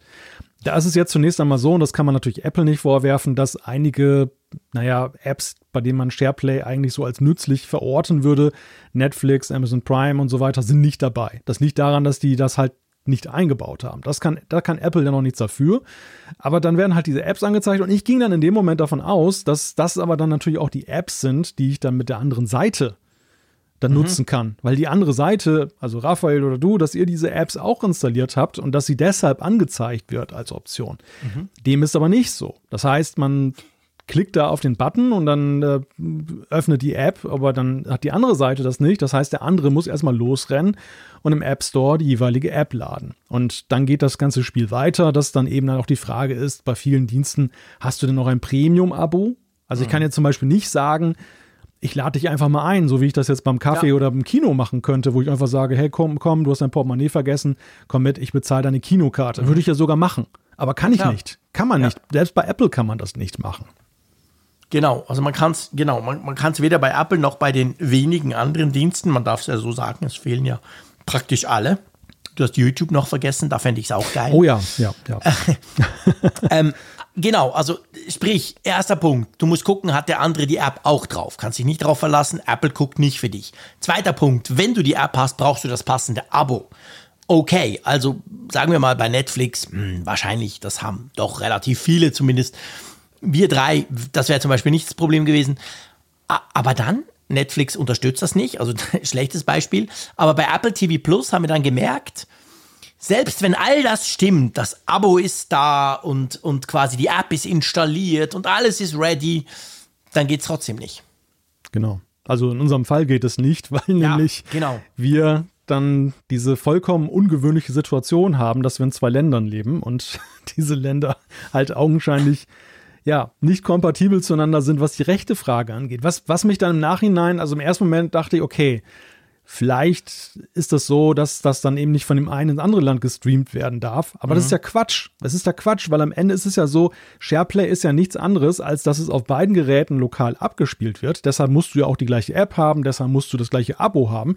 Das heißt, Stimmt. du spielst ja eigentlich, das, das Einzige, was an SharePlay die Magie ist, ist, dass halt ein Koordinierungsprozess stattfindet dieses Streaming zeitgleich zu machen. Aber es hat ja eigentlich keinerlei Auswirkungen im Sinne von, Stimmt. dass eine andere rechtliche du Gemengelage das entsteht. nicht von dir zu mir. Nein. Ein Film, den ich nicht sehen kann, quasi darf ich über dich via SharePlay. Nee, das ist ja überhaupt nicht genau. so, du hast recht. Also ich könnte dich auch mit dem Telefon einfach anrufen und dann würde, ja, würden und wir sagen, beide. Springen zu genau. 3 Minuten 58. Ja. Und ja. dann das könnten wir. Da würde auch der Rechteinhaber nichts dagegen haben. Ich frage mich, warum ist das hier so? Und das, mhm. und vor allem, warum ist es bei Apples eigenem Dienst noch so? Denn ich, ich könnte es ja auch noch verstehen. Das macht es noch absurder. Ja, und natürlich, Apple schreibt das in das Kleingedruckte rein. Das Kleingedruckte ist übrigens bei SharePlay, das habe ich nochmal nachgeguckt, mindestens genauso lang wie die Einführung, was SharePlay überhaupt ist, was ja auch schon bezeichnet ist. Also so ein Beipackzettel. Das ist schon echt kurios. Ja, genau. Also, das war dann nix, aber wir haben es dann ausprobiert mit der Arte Mediathek. Und da ist es so, hat es bei beiden funktioniert. Du hast das initiiert und dann haben wir zusammen, ich weiß nicht mehr, was es war, es ging aber auch nicht um den Inhalt, haben wir irgendetwas aus der Arte ähm, Mediathek geguckt. Und das Coole muss man schon sagen, wenn es dann mal läuft, nach all diesen Hindernissen, die Chance ist klein, aber wenn es dann mal läuft, dann ist es dahingehend halt schon cool, dass man zum Beispiel merkt, wenn du jetzt ähm, findest, ja, das langweilige Intro will ich nicht gucken und du, du, du, du scrollst dann nach vorne, dann passiert das bei mir immediately auch. Und es heißt aber dann auch, Malte hat, wie, wie hieß es jetzt, irgendwie den Regler bewegt oder so. Also mhm. ich sehe dann, aha, der Malte hat irgendwie was an der Timeline verändert und da kann ich und da können wir beide. Also das funktioniert jetzt rein technisch gesehen absolut faszinierend gut, oder? Ja, extrem gut. Und ich fand auch das Interface sehr schön. Also du wurdest dann ja, ja so quadratisch klein oben angezeigt. Mhm. Das Bild war dann auch gut arrangiert. Also das ist schon, das, das sieht gut aus, das funktioniert auch einwandfrei. Man kann ganz klar sehen, wo der Fokus bei der Entwicklung gelegen hat. Die haben wirklich sich total konzentriert bei Apple auf dieses, wenn das erfolgt ist, dass du es gemeinsam guckst Dieses ja. Erlebnis haben sie wirklich durchdekliniert bis zum letzten mhm. und haben das dann optimal gestaltet. Aber sie haben irgendwie diesen ganzen Anbahnungsprozess, den, den, den haben sie, dem haben sie nicht genug Wert beigemessen. Also ja. sie sind anscheinend, gut, vielleicht haben sie das einfach, weil es in den USA entwickelt wurde, haben sie es nur im Inland getestet und dann hatten sie diese rechte Problematik nicht und überhaupt hat bei Apple ja auch jeder Apple TV Plus mit Premium-Account und man nutzt sowieso keine anderen Apps. Also vielleicht haben sie es einfach deshalb auch so gesehen. Aber dieser Anspruch, den SharePlayer verfolgt, das ist ja eine gemeinsame Schnittstelle ist, die ja jede App nutzen kann und die eigentlich ja im Idealfall sich irgendwann mal durch alle Mediatheken und so weiter zieht, ja, da muss man leider sagen, da, da ist unglaublich viel Vorbereitungsarbeit nötig, ähm, die du erstmal leisten musst, dann, bis du dann eben wirklich zum gemeinsamen Sehgenuss kommst. Ja, ja, das ist wirklich der Punkt. Und ich glaube, das ist, das ist aber auch der, der Killer dabei. Also, wir, wir haben ja, also ich, ich, ich bin ich bin ziemlich sicher, ich, ich kenne niemanden, der SharePlay nutzt. Ja. Jetzt kann man sagen, okay, der Frick kennt nicht viele. Aber ich meine auch auf Social Media etc. Also doch, eigentlich kennt man eben viele. Und ich habe noch nie von irgendjemandem gehört, der gesagt hat, ja, ja, SharePlay, oh, immer wieder, geile Sache. Und ich behaupte jetzt einfach mal, dass das schon auch der Tatsache geschuldet ist, dass die, ich sag dem jetzt einfach mal so, die Einstiegshürde ist halt relativ groß eben, wir haben es jetzt alles skizziert, was da alles funktionieren bzw. abgeglichen sein muss, bis man überhaupt mal so weit kommt, dass man dann auch loslegen kann. Und ich meine, wenn wir schon irgendwie zehn Minuten lang gemerkt haben, äh, das geht nicht, ah, oh shit, ah, der hat die App nicht, okay, muss den runterladen. Ähm, wer hat denn diese Geduld? Also ich, mhm. ich glaube, das ist schon auch ein bisschen das Problem. Naja, meine Erfahrung lehrt halt auch, dass gerade solche Features, die sich an eine breite Masse äh, von Nutzern richten, dass die unglaublich einfach sein müssen, weil du nicht ja, genau. auch so einen Kenntnisstand voraussetzen kannst, wie der bei uns, die wir halt mittelmäßig viel wissen, dann eben vorhanden ist. Also wir finden ja diese Kontrollen, wir können uns orientieren da in dem System, aber ich kenne halt auch sehr viele Nutzerinnen und Nutzer, die das eben nicht können. Und ja. Was ja auch gar kein Problem ist, weil eben ja gerade diese, sie kaufen ja gerade diese Geräte, weil sie wertschätzen, dass es so einfach ist. Und mhm. das hier ist eigentlich, finde ich, verglichen mit anderen Sachen, die du machst, relativ kompliziert, einfach in der, in der Verwendung. Ja. Das ist genau ja, der Punkt. Naja, und das Timing hat natürlich Apple auch ein bisschen übel mitgespielt, das muss man fairerweise auch sagen. Ja. Sie haben diese Funktion präsentiert, als diese ganzen Lockdowns eigentlich vorbei waren und ähm, oder rausgebracht haben sie es zu dem Zeitpunkt. Ja. Und ja, jetzt lechzen die Leute natürlich eher tatsächlich ja danach, dieses reale Erlebnis zu haben und natürlich. gemeinsam zu gucken. Aber trotzdem, also ich finde, unter dem Gesichtspunkt finde ich nicht, das ist kein reines Corona-Feature, sondern ich könnte mir eben auch vorstellen, guck uns beide an. Das, das könnte eine lustige Gaudi sein, die man einfach Absolut. mal so macht. Aber dann muss es ja. ganz einfach sein. Das ist genau der Punkt. Und wenn es wenn selbst uns zu kompliziert ist, die ja durchaus gerne mal auch noch eine technische Herausforderung meistern, seien wir ehrlich, das machen wir ja gern, das ist ja etwas, was uns eigentlich dann auch herausfordert und denken, ja, aber das kann doch nicht sein, komm hier und da. Aber da war es wirklich so, dass wir dachten, ja, ey, sorry, das kann doch nicht sein, ist das wirklich so kompliziert? Dann, dann stell dir mal Otto Normalverbraucher vor, der mit seiner Großmutter zusammen einen Film gucken will. Dream on. Also wird, wird, nicht ja, passieren. Ja, genau. Ja, ja, richtig. Ja, ja, eben, das ist genau der Punkt. Und äh, ja, und damit ist es dann halt so, touchbar lässt grüßen. Ja. Halt wieder ein Feature, was eine viel zu kleine Zielgruppe anspricht, die dann tatsächlich in der Lage ist, das zu nutzen. Und ähm, allein durch diese ganzen Einschränkungen, die wir jetzt ja aufgezählt haben. Ja. Und dann hat es also das Feature schwer. Auch nicht, ich verstehe zum Beispiel auch nicht, das wäre doch eigentlich zum Beispiel für Apple TV Plus ein geiles Marketing-Feature. Wenn du jetzt gesagt hättest, SharePlay funktioniert bei Apple TV Plus so, dass dass jemand mit jemandem teilen kann, der das nicht hat. Ja. So nach dem Motto, guck mal, was da für geile Filme, was Apple TV Plus, die haben doch nichts. Doch, komm, ich zeig's dir mal schnell, schau mal. Das wäre doch ein geiles Marketing. Und wenn es dir dann gefällt, ich meine, seien wir ehrlich, keiner guckt dann ständig zusammen mit jemand anderem, der woanders sitzt. ja, Wahrscheinlich ja, nicht. Aber du findest dann, ja, hey, aber ist schon noch cool. Also doch, also do, doch, ja. du, die Staffel will ich jetzt gucken, ich, ich buche mir den Dienst jetzt doch mal einen Monat. Das wäre doch, das wäre doch innovativ gewesen. Assistiertes Sowas. Gucken sozusagen. Ja, ja, genau. Aber nee, also so, ja, so ist es wirklich Apple untypisch komplex. Und wenn es dann läuft, ist es Apple, untypisch, äh, Apple typisch sehr gut, qualitativ super, muss man sagen. Eben, wir haben es mit Arte getestet, das ist ja eine Third-Party-App. Ich gehe davon aus, bei Apple TV Plus funktioniert es mindestens genauso gut. Aber ähm, ja, eben, der Weg dorthin, der ist sehr, sehr steinig und der müsste definitiv einfacher werden. Genau. Gut, also schön haben wir es mal getestet, nachdem es doch, wie lange ist es jetzt draußen? Schon lang. Das kam, das, das wurde vorgestellt im, im Sommer 2021 Ja. und Stimmt, kam kam aber tatsächlich erst raus mit iOS 15.1, also im äh, Oktober. Ja, siehst du, dann haben wir, das geht ja noch. Ja, ja, ja, also wir haben noch nicht die Jahresfrist erreicht. Genau, also das kann man gut, noch- gut noch sagen, dass wir das jetzt einmal ausprobiert haben. Aber ja, das zeigt letztendlich halt auch so ein bisschen, der Druck war jetzt nicht riesig, das mal auszuprobieren. Aber gut haben wir es gemacht, weil dann haben wir auch gemerkt, was da noch alles nicht klappt. Ähm, apropos nicht klappen, na, das ist ein bisschen gemein. Das ist ein bisschen fies, aber sagen wir mal, es gibt da noch so ein anderes Produkt, über das wir uns langsam Gedanken machen müssen, ob es das eigentlich noch gibt, und zwar die AirTags. Was ist eigentlich mit denen los? Ja, aber es ist eigentlich ganz im Gegenteil so, dass die AirTags, äh, obwohl sie jetzt nicht, und das, das freut Apple sicherlich wahrscheinlich, dass sie gerade nicht so viele Schlagzeilen generieren, denn zuletzt ging es da eher so um die Frage so mit Tracking, illegalen Tracking und solchen Sachen. Also da wird Apple ganz froh sein, dass da erstmal Ruhe eingekehrt ist, aber Stimmt. Medial sind sie verschwunden, ja. aber im Verborgenen, und das ist das Kuriose, diese Nachricht hat mich tatsächlich überrascht, verkaufen sie sich extrem gut. Und da war es so, dass im Jahr 2021, da wurden ähm, 20 Millionen, glaube ich, ja, 20 Millionen davon verkauft und dieses Jahr sind es tatsächlich wohl schon 35 Millionen. Also die sind unglaublich gut unterwegs und ähm, ja, vor dem Hintergrund stellt sich die Frage, Ming-Chi Kuo, der Analyst aus Taiwan, der mal über Zulieferkette berichtet, stellte die Frage, ist da eine zweite Generation im Kommen?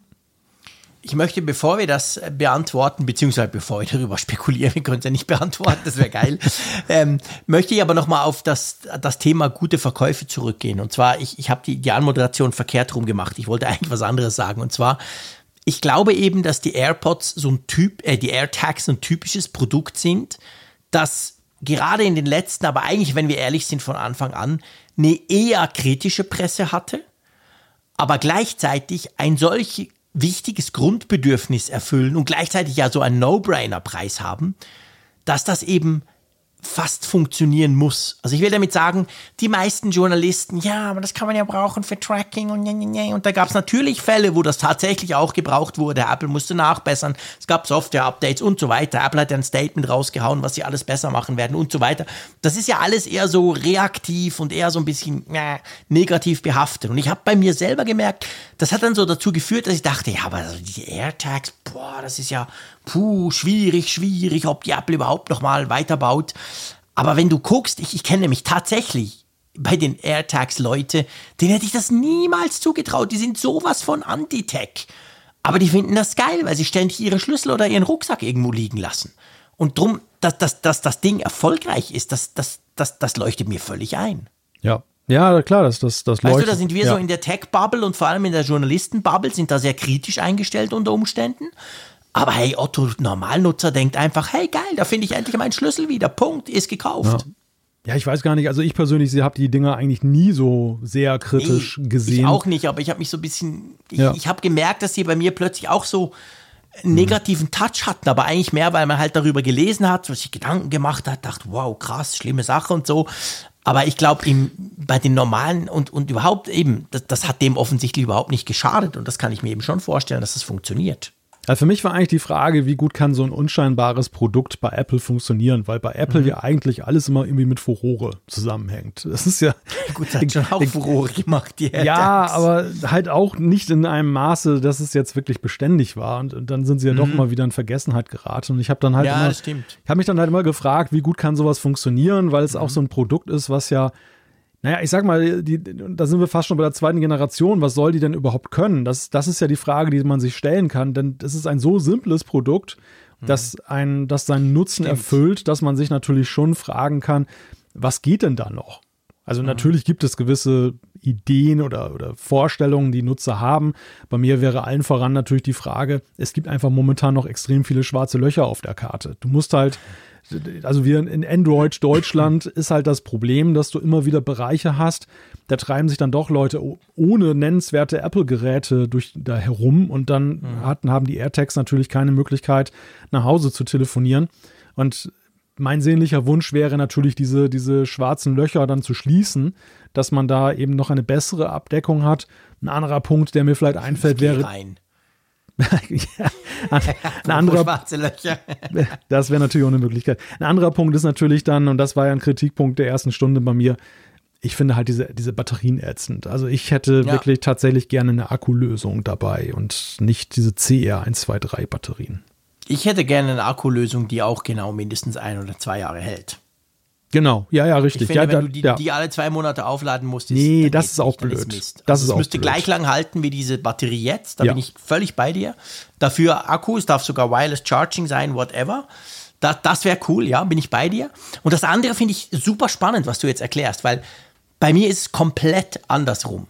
Ich habe die AirTags, kein Scherz, noch nie in einem schwarzen Loch gehabt. Das ist, mag Schweiz sein, 50% Apple-Nutzer, das ist eine Seite. Mag die andere Seite sein, ich bin nicht so auf dem Land unterwegs. Ich bin eher der Stadttyp, klar.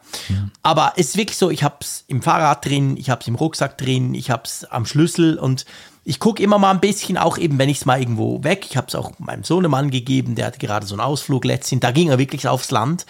Aber auch da irgendjemand, vielleicht war es der Busfahrer, keine Ahnung, hatte auf jeden Fall ein iPhone. Es ging relativ gut zu gucken, wo der gerade war. Also das ist tatsächlich etwas, was zumindest bei uns in den urbanen, ich sag's jetzt mal so, ich, ich will jetzt nicht dafür sprechen, bei uns gibt's auch Pampa, also von dem her gesehen, aber in Bern, Zürich und Umgebung bis 30, 40 Kilometer außerhalb, no problem, findest du alles. Es ist keine Pampa. Also Ja eben, wahrscheinlich ist es keine es Pampa, ist, genau. es ist hier in der Stadt und es sind halt bestimmte Bereiche. Ach so, bei dir ist es keine Pampa und trotzdem findest du es nicht. richtig. Spannend. Nein, also das Weil ich ist, sehe es zum Beispiel das immer- ist im tiefen Wald nicht finde, da habe ich keine Ansprüche. Ja, ich meine, ist das, ja die, die, Ist bei Bäume haben auch. die Bäume haben kein iPhone, aber zumindest unsere Bäume. nicht. Ich weiß nicht, wie das mit euren Schweizer Nee, Bäumen bei ist. uns auch nicht. Ja. Nein, aber das das hat, das hat spannend. sicher, das hat sicherlich sehr viel, und das ist natürlich auch in einem hohen Maße ein, ein regional unterschiedliches Phänomen. Das hat sicherlich auch mit Einkommensstrukturen zu tun, wo du dann entsprechend die, die Apple-Gerätedichte hast. Klar. Aber es ist natürlich auch die Frage so, in welchen Bereichen dann, dass äh, du gerade unterwegs bist. Das ist sicherlich dann auch nicht repräsentativ für alle Bereiche der Stadt, aber es sind so ein paar, ein, zwei Bereiche, die so in, Ja. in meinem Dunstkreis hier sind, wo ich dann wirklich festgestellt habe, okay, das letzte Signal dann irgendwo an der Straße, da war wahrscheinlich gerade einer mit dem iPhone unterwegs oder Mhm. Ja. da sind halt irgendwelche Apple-Geräte in der Nähe. Und dann verschwindet so ein AirTag dann in der. No-Go-Zone sozusagen. Und das hat halt natürlich eben damit zu tun, dass es eben nicht dann diesen Schulterschluss gibt, der des Geräteübergreifenden, dass dann eben zum Beispiel Klar. Android und Apple da an einem Strang ziehen, was zumindest diese Connection angeht. Ich erwarte ja nicht das gleiche Feature-Set. Natürlich wollen sie unterschiedliche Produkte verkaufen und, und unterschiedliche Features und so weiter.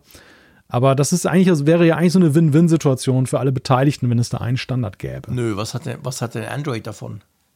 Naja, Was hat Samsung davon, wenn sie die AirTags entdecken? Nichts. Ja, sie könnten ja entsprechende Geräte auch anbieten und die Abdeckung durch die iPhones mitnutzen. Ja, okay, sowas, sowas, So wie- fair enough. So wie bei, der, Genau. bei, bei dem Exposure äh, Notification Framework bei der Corona-Warn-App. Am Ende war das ja auch so, dass ja dort ein übergreifender Standard auf Bluetooth-Basis, ich meine, es ist ja fast die gleiche Technologie, die da dem zugrunde liegt. Mhm.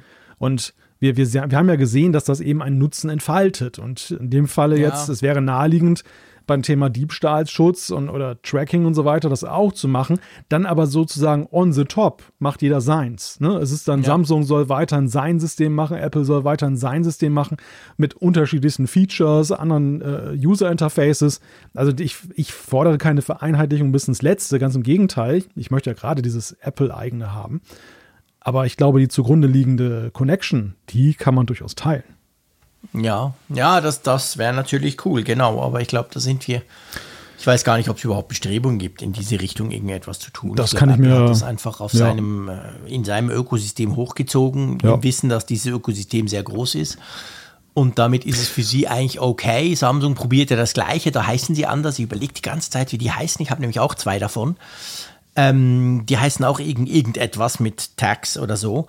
Aber eben, die sind natürlich, genau wie du sagst, die sind völlig inkompatibel zueinander. Bei Samsung ist dann so, die, die werden auch nur von Samsung-Smartphones entdeckt und nicht von anderen Android. Also da, bei Android ist ja noch viel schlimmer, diese ganze Fragmentierung. Ähm, aber ja, das wäre natürlich eine praktische Sache. Aber wa, wa, was geht da denn davon aus, der liebe Minchiko? Was denn da kommen könnte? Ich glaube, er legt sich nicht fest, gell, was so technisch, Nein. er sagt gar nicht. Er sagt nur, es kommt dann wohl mal was, oder? Ja, er knüpft es an die Bedingung, dass er sagt, dass wenn die AirTag-Lieferungen weiterhin dann steigen, wachsen, dass dann Apple seiner Ansicht nach eine zweite Generation dann entwickeln wird. Also es ist eigentlich für seine Verhältnisse eine ziemlich schwammige Ankündigung, was uns eigentlich sagt, dass da auch das Ganze nicht sehr weit gediehen ist, sondern ja. dass es, ja. dass er vielleicht irgendwelche Signale gehört hat, dass gesagt wurde, okay, Apple hat Optionen auf meinetwegen die Fabrikation einer zweiten Generation oder dass schon so ein bisschen da geguckt wird, die Maschinen um die herzustellen, wenn da Änderungen sind und so. Aber alles andere als konkret, dass da jetzt irgendwie ein ja. baldiger Start bevorsteht. Ja, genau. Ja, ich, ich bin ganz bei dir. Also über das Akkuthema haben wir gesprochen und ansonsten muss man sich schon fragen, was die denn überhaupt noch können sollten. Sie dürfen lauter piepsen. Das finde ich noch so. Also ich habe die auch schon gebraucht, um zum Beispiel im Büro etwas zu finden, weil ich einfach nicht mehr wusste, wo es war. Und ich finde ja, das könnte man so ein bisschen lauter machen, oder? Ja, es kommt ja auch mal darauf an, wofür du die Dinger nutzt. Also ich, klar. Bei mir, bei mir sind sie mittlerweile, das hat aber auch mit dieser Tracking-Geschichte zu tun. Du kannst sie ja für Familienmitglieder eigentlich nicht sorglos einsetzen, um beispielsweise die Schultasche des Kindes oder so nee. dann für den, falls sie mal abhanden kommt, damit wiederzufinden, weil das Ding kann ja dann jederzeit lospiepsen, wenn dein iPhone nicht genau. in der Nähe ist. Das ist doof. Deshalb verwende ich sie eigentlich mittlerweile nur noch für meine persönlichen Gegenstände. Mhm. Also zum Beispiel in der Arbeitstasche ist einer dran oder ja.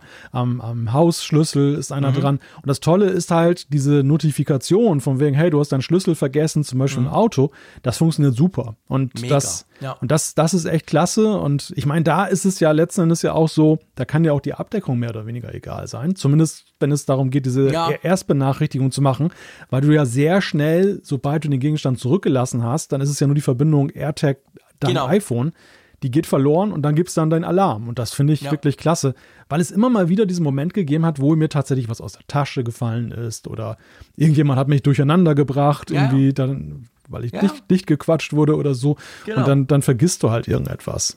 Genau, das ging mir auch so. Also so Rucksack, Klassiker im Büro, weißt du. Und dann kommt noch einer und du willst eigentlich auf den Zug und dann quasselst du noch fünf Minuten mit ihm und dann irgendwann sagst du, sorry, ich muss jetzt gehen und läufst los und dann bleibt halt der Rucksack im Büro zurück und dann, die, genau, also die, das ist bei mir auch so, diese, diese Benachrichtigung, dass du etwas zurückgelassen hast, finde ich absolut großartig. Ich brauche es als Diebstahlschutz tatsächlich, also was heißt Schutz, als, als mögliches Tracking für, falls was ähm, abhanden kommt, eigentlich vor allem beim Fahrrad. Dort habe ich, hab ich eins drin. Und da wäre es jetzt, wenn jetzt einer das klaut, dann hoffe ich natürlich, dass ich dann finden würde, wo es dann halt wäre.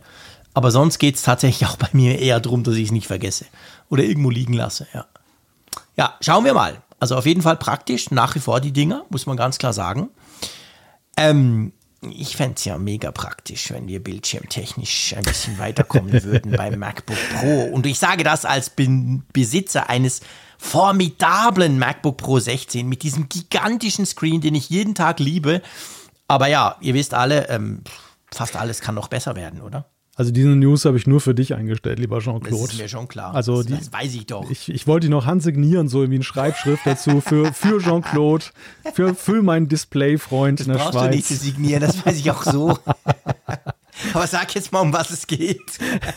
ja, es geht um die Frage, wann stellt Apple eigentlich seine Geräte, also namentlich die MacBooks und die iPads, auf das OLED-Display um. Wir haben ja momentan, zum Beispiel bei den iPad Pros, haben wir ja die ähm, Mini-LED-Technik genau. im Einsatz, die genau. dem ja schon ziemlich nahe kommt. Sehr, ja. Die also sehr viele Vorteile von OLED auch hat und ja. erfreulicherweise einige Nachteile nicht. Nee, genau, genau. Aber OLED hat halt natürlich immer, ist natürlich immer noch so ein bisschen besser, was zum Beispiel das Kontrastverhältnis angeht, also mhm. Schwarzwert und wirklich ja. und so. Und da wird lange schon drüber spekuliert, wann Apple das wohl macht. Und jetzt aktuell lesen wir halt einen Bericht, dass es im Jahr 2024 dann soweit sein soll. Dieses Jahr so, ich meine, das Thema OLED bei Apple, und ich nehme natürlich das iPhone und die Apple Watch aus, die haben es ja, aber ähm, ist ja, ist ja schon, schon sehr lange immer wieder ein Thema. Also gerade bei dem MacBook spricht man ja seit vielen Jahren davon, ja, wahrscheinlich das nächste oder übernächste kriegt es dann. Und dann hat sich ja Apple beim neuen MacBook Pro im November entschieden, eben das nicht zu tun. Trotzdem haben sie eine ganz neue Bildschirmtechnologie eingeführt. Du hast gesagt, diese Mini-LED. Jetzt muss ich natürlich sagen, rein vom Zeitplan her, 2024 tönt natürlich schon so, das wäre dann zwei, also gut, ich meine, man muss auch sagen, ist es Frühling oder ist es Herbst? Das wären dann, sagen wir, drei Jahre oder zweieinhalb, je nachdem, wann sie es bringen, nach diesen MacBook Pros, die wir jetzt haben. Das wäre dann quasi so ganz neues MacBook Pro, oder? Das wäre ein ganz neues MacBook Pro, ja. Und ähm, es spricht ja auch einiges dafür, dass der Bildschirm da auch eine zentrale Rolle spielt, um zum Beispiel jetzt dann die ja, energieeffizienter zu sein dann ja. für dieses Gerät. Also ist dann zum Beispiel die Rede von 30 Prozent Stromersparnis, äh, mhm. gleichzeitig eine höhere Helligkeit. Das, das Display soll auch langlebiger sein. Wobei, ganz ehrlich, das ist, glaube ich, so ein Punkt. Naja, wie viele haben, wie viele erleben tatsächlich, dass ihr Display irgendwann da den Geist aufgibt? Das ist für mich mal so ein bisschen die Frage. Ja, ich glaube, das ist natürlich bei OLED, man spricht ja da so, wie heißt die Technik? Stack, irgendwas, Tandem Stack, genau. Ja, Nennen genau. sie das, also wo man das eben da machen könnte bei den iPads und dem MacBook. Ich habe immer so ein bisschen das Gefühl, heute, ich meine, wir sind im 2022, muss man auch noch sagen, vor ein paar Jahren sah es anders aus, aber heute ist das halt schon vor allem in meinen Augen so ein bisschen Marketing bei OLED. Weil einfach halt sehr viele wissen fast nichts über OLED, aber fast jeder weiß bei OLED, ja, das ist doch das mit dem Einbrennen, oder? Sieht geil aus, aber ist schnell kaputt. Ja. Und ich meine, die Fernsehersteller, ich habe mit verschiedenen gesprochen, Samsung hat ja inzwischen auch OLEDs im, im, im Programm, endlich. Ähm, die sprechen so unter vorgehaltener Hand davon, dass sie eigentlich sagen, ja, aber hey, technologisch, wir machen so viel dafür, dieses Burn-in und das, was wirklich früher bei den ersten Generationen ein Riesenproblem war, ist eigentlich schon lange keins mehr. Aber die Leute haben das halt offensichtlich immer noch im Kopf.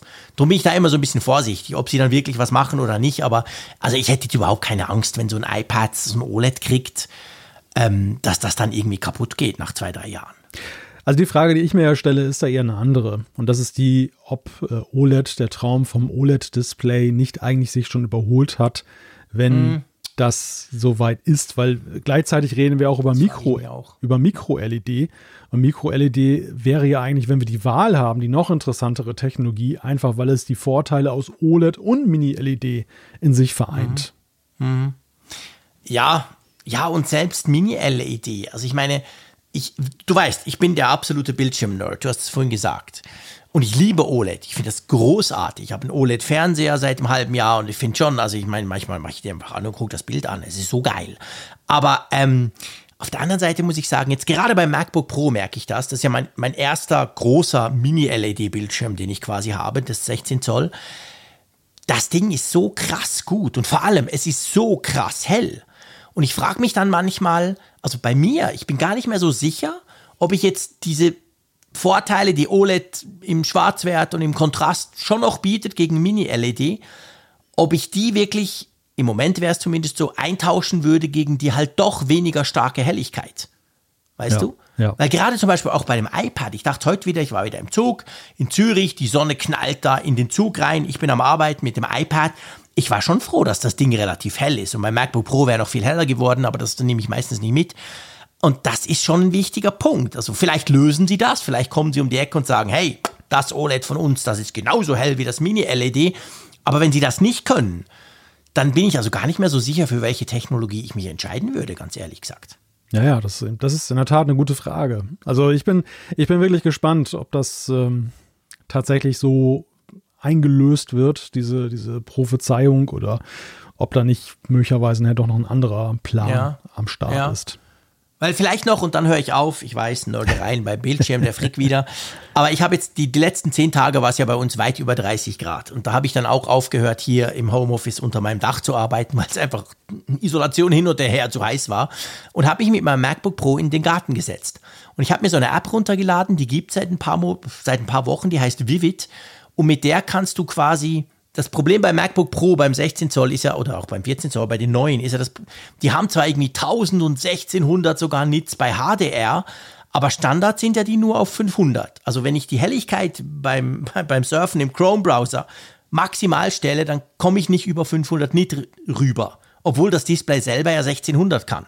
Und diese App macht nichts anderes, die erweitert quasi diesen Bereich, dann kannst du, glaube ich, bis 1000 hochdrehen. Und hey, das war mega praktisch in der prallen Sonne. Ich konnte extrem viel besser arbeiten. Ich hatte das jetzt wirklich einfach quasi on top. Und das ist halt wirklich die Frage, ob sowas ein OLED kann.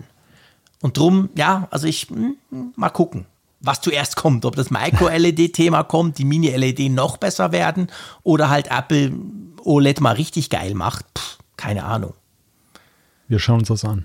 Ja, wir schauen uns das an. Buchstäblich. Genau. Buch, äh, buchstäblich, ja, da hast du recht. Im, Im, wahrsten Sinne des Wortes. Apropos anschauen. Es gibt ja auch was Neues zum Anschauen, was tatsächlich im Hier und Jetzt schon da ist. Mhm. Zumindest wenn man einen Developer-Zugang hat. Aber sehr jetzt. Sehr jetzt. Aber wenn, wenn man den nicht hat, dann ist es, glaube ich, rückt es auch näher, dass jeder, der möchte, es sich angucken kann. Also Stichwort Public Beta. Wir sprechen über die zweite Beta-Version von iOS 16, iPadOS 16 und macOS Ventura. Die ist nämlich heute, an diesem Mittwoch, 22. Juni, abends kurz vor der Sendung erschienen. Und mhm. mich wundert es ja, dass du überhaupt in der Leitung bist, weil im Hause Frick ja jetzt gerade 40.000 Apple-Geräte eine Beta runterladen, Zeug, wenn ich deinen Tweet drei. gesehen habe. Sein iPad, ein, ein, ein iPhone und ähm, ein, ähm, ein MacBook Air. Genau, die, die haben das gerade runtergeladen.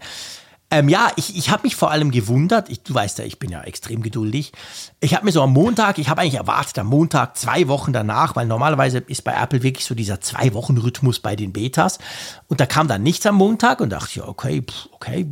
Dann Dienstag kam auch nichts. Dann habe ich mir heute schon fest vorgenommen, das im Apfelfunk zu thematisieren und zu sagen, hey Freunde, was ist eigentlich los mit der Beta? Ich bin immer noch auf Beta 1 und wir haben es auch schon erwähnt. Wir haben da zwar auch wütende Tweets bekommen dazu, dass es nicht so sei, aber ja, bei uns läuft ja beiden halt wie eine Beta so läuft, nicht wahr? Hat schon noch einige ja. Fehler, das Ding. Ja, eindeutig. Und ähm, ja, jetzt heute kam zum Glück diese Beta 2, die habe ich schon mal überall draufgeknallt. Ich, ich habe im Moment gerade nicht den Überblick, was sich geändert hat. Sind ein paar Dinge, wir verlinken das, könnt ihr euch nachschauen in den Show Notes.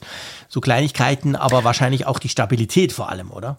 Ja, also es hat sich sehr viel wohl getan im Bereich des Sperrbildschirms. Das große ja. Feature da in iOS 16 nämlich dass Apple das jetzt tatsächlich schon verfeinert. Also es gibt jetzt eine einfachere Löschenfunktion, mhm. es gibt da bessere Stimmt, Möglichkeiten, um jetzt dann ähm, Hintergrundbilder, zum Beispiel hast du so diesen Modus Duoton und Color Washed, ja. den kannst du auswählen, dann sieht das halt auch ziemlich cool aus. Also solche Sachen halt. Es gibt die Möglichkeit, ein iCloud-Backup über LTE jetzt zu machen, beziehungsweise nee, über 5G mhm weiß gar nicht, eins von beiden auf jeden Fall. Ja. Werde ich sowieso nie machen, weil dann ist mein Datenvolumen weg. also solche Sachen halt. Ne? Ja, es ist jetzt, genau. es ist nicht irgendein ganz brandneues Feature jetzt aus dem Hut von Apple gezaubert worden, sondern es sind dann tatsächlich Verbesserungen und ich, ich erhoffe mir persönlich vor allem eben, was du gerade gesagt hast, dass äh, sich da schon zeigt, dass so ein paar Dinge jetzt sauberer laufen. Was, wie wir wissen, du hast es auch erwähnt, eben nicht bei jedem so sich darstellt. Einige haben das Glück und augenscheinlich haben mhm. sie bei ihren Geräten das nicht. Genau, ja so der Zeier oder so, aber ich glaube, der klickt auch nur eine, zwei Apps ab und so und viel mehr macht er ja gar nicht damit. Ich weiß es nicht. Aber ja, nee, es kommt wirklich drauf an. Es, aber das ist halt sowieso immer. Und drum, ich, ich gebe auch nie Auskunft zu diesem Thema. Ich kriege immer Tweets, hey, wie viele Abstürze, wie lang ist denn die Akkulaufzeit und solcher Quatsch, wo ich einfach sagen muss, Freunde, das ist nicht beantwortbar. Es ist völlig anders an meinem iPhone mit 250 Apps drauf oder an deinem. Wenn es bei mir läuft, heißt das überhaupt nichts. Bei dir läuft. Umgekehrt kann es auch anders sein. Also letztendlich, das ist halt immer das Problem und vor allem bei Beta-Versionen. Aber ich hatte schon das, das, Gefühl, bei iOS 16 vor allem, bei iPadOS ist mir ein bisschen weniger aufgefallen, aber bei iOS 16 fiel mir schon auf, ja, es gab einfach viele Abstürze, ich kam manchmal überhaupt nicht mehr aus dem Homescreen raus, ich musste immer mal wieder neu starten und so. Also war schon halt sehr ruckelig, aber das ist ja eine Beta und die erste Beta sowieso. Aber viele haben ja jetzt gefragt, ja, wo ist denn die Public Beta? Wann kann ich das denn installieren? Weil im Moment, du hast es gesagt, ist es eine Entwickler-Beta, sprich, man muss ja. einen Entwickler-Account haben, den natürlich auch zahlen. Ähm, was 100, 100 Euro, Dollar oder ja, Franken ja. im Jahr kostet der ja. Ähm, was glaubst du so? Da gibt es ja auch inzwischen, habe ich so ein bisschen gehört, man redet von Anfang Juli, oder? Ja, wir haben ja sehr früh die Meldung gehört oder gelesen, dass ja diese Public Beta dieses Mal angeblich erst mit Beta 3 kommt. Ja. Und das würde ja, ja, passen zum Timing. Wir Super haben jetzt passen, so genau. roundabout Mitte, Ende Juni und mhm. dann Anfang Juli dann in zwei Wochen die nächste Beta, dass das dann diejenige ist. Ja. Ich würde es angesichts der größeren Veränderungen, die wir haben und eben auch dem Beta-Verhalten, was wir gesehen haben im Vergleich so mit den vorigen Jahren, kann ich mir durchaus vorstellen, was das ist. Aber es ist tatsächlich ja. so, wie du sagst, äh, es, es gibt ja so ein bisschen auch so eine Art Beta-Posing. Ne? Also es ist angefangen Ja. damit, dass so nach dem Motto, ey, guck mal, wie mutig ich bin, ich installiere Betas und so weiter. ja. Das liest man immer so bei, bei Twitter. Und äh, zum anderen eben auch diese, naja, durchaus manchmal unerquicklichen Dis Diskussionen darüber, ob sie denn jetzt nicht doch stabil ist. Es ist so ein bisschen so Ja. von wegen so, so Wettbewerbe wie, hey, ich kann länger aufbleiben als du. Und dann hast du jemanden so vor dir, der so ganz dicke Augenringe hat und du sagst, ja, das, anscheinend hat es gut funktioniert. Und Ja, ja, genau, hat So. was, stimmt. So ist das in etwa. Also ich, ich bleibe dabei. Betas ausprobieren ist halt immer riskant und es ist insofern auch riskant und das ist ein Aspekt, den man auch nicht außer Acht lassen sollte, der eben zunehmend ja auch, glaube ich, an Bedeutung gewinnt. Wir reden über plattformübergreifende Funktionen. Und wie funktioniert denn das? Nämlich, indem das über die iCloud alles synchronisiert wird. Also passt auf mit euren Apple-IDs, denn es reicht ein Beta-Gerät in diesem ganzen Mikrokosmos, wo dann irgendwas schief läuft und dann synchronisiert es das alles über eure Apple-ID in die entsprechenden Sachen rein. Also ich denke zum Beispiel an die Fotos-App, wo ja auch große Änderungen da sind und so weiter.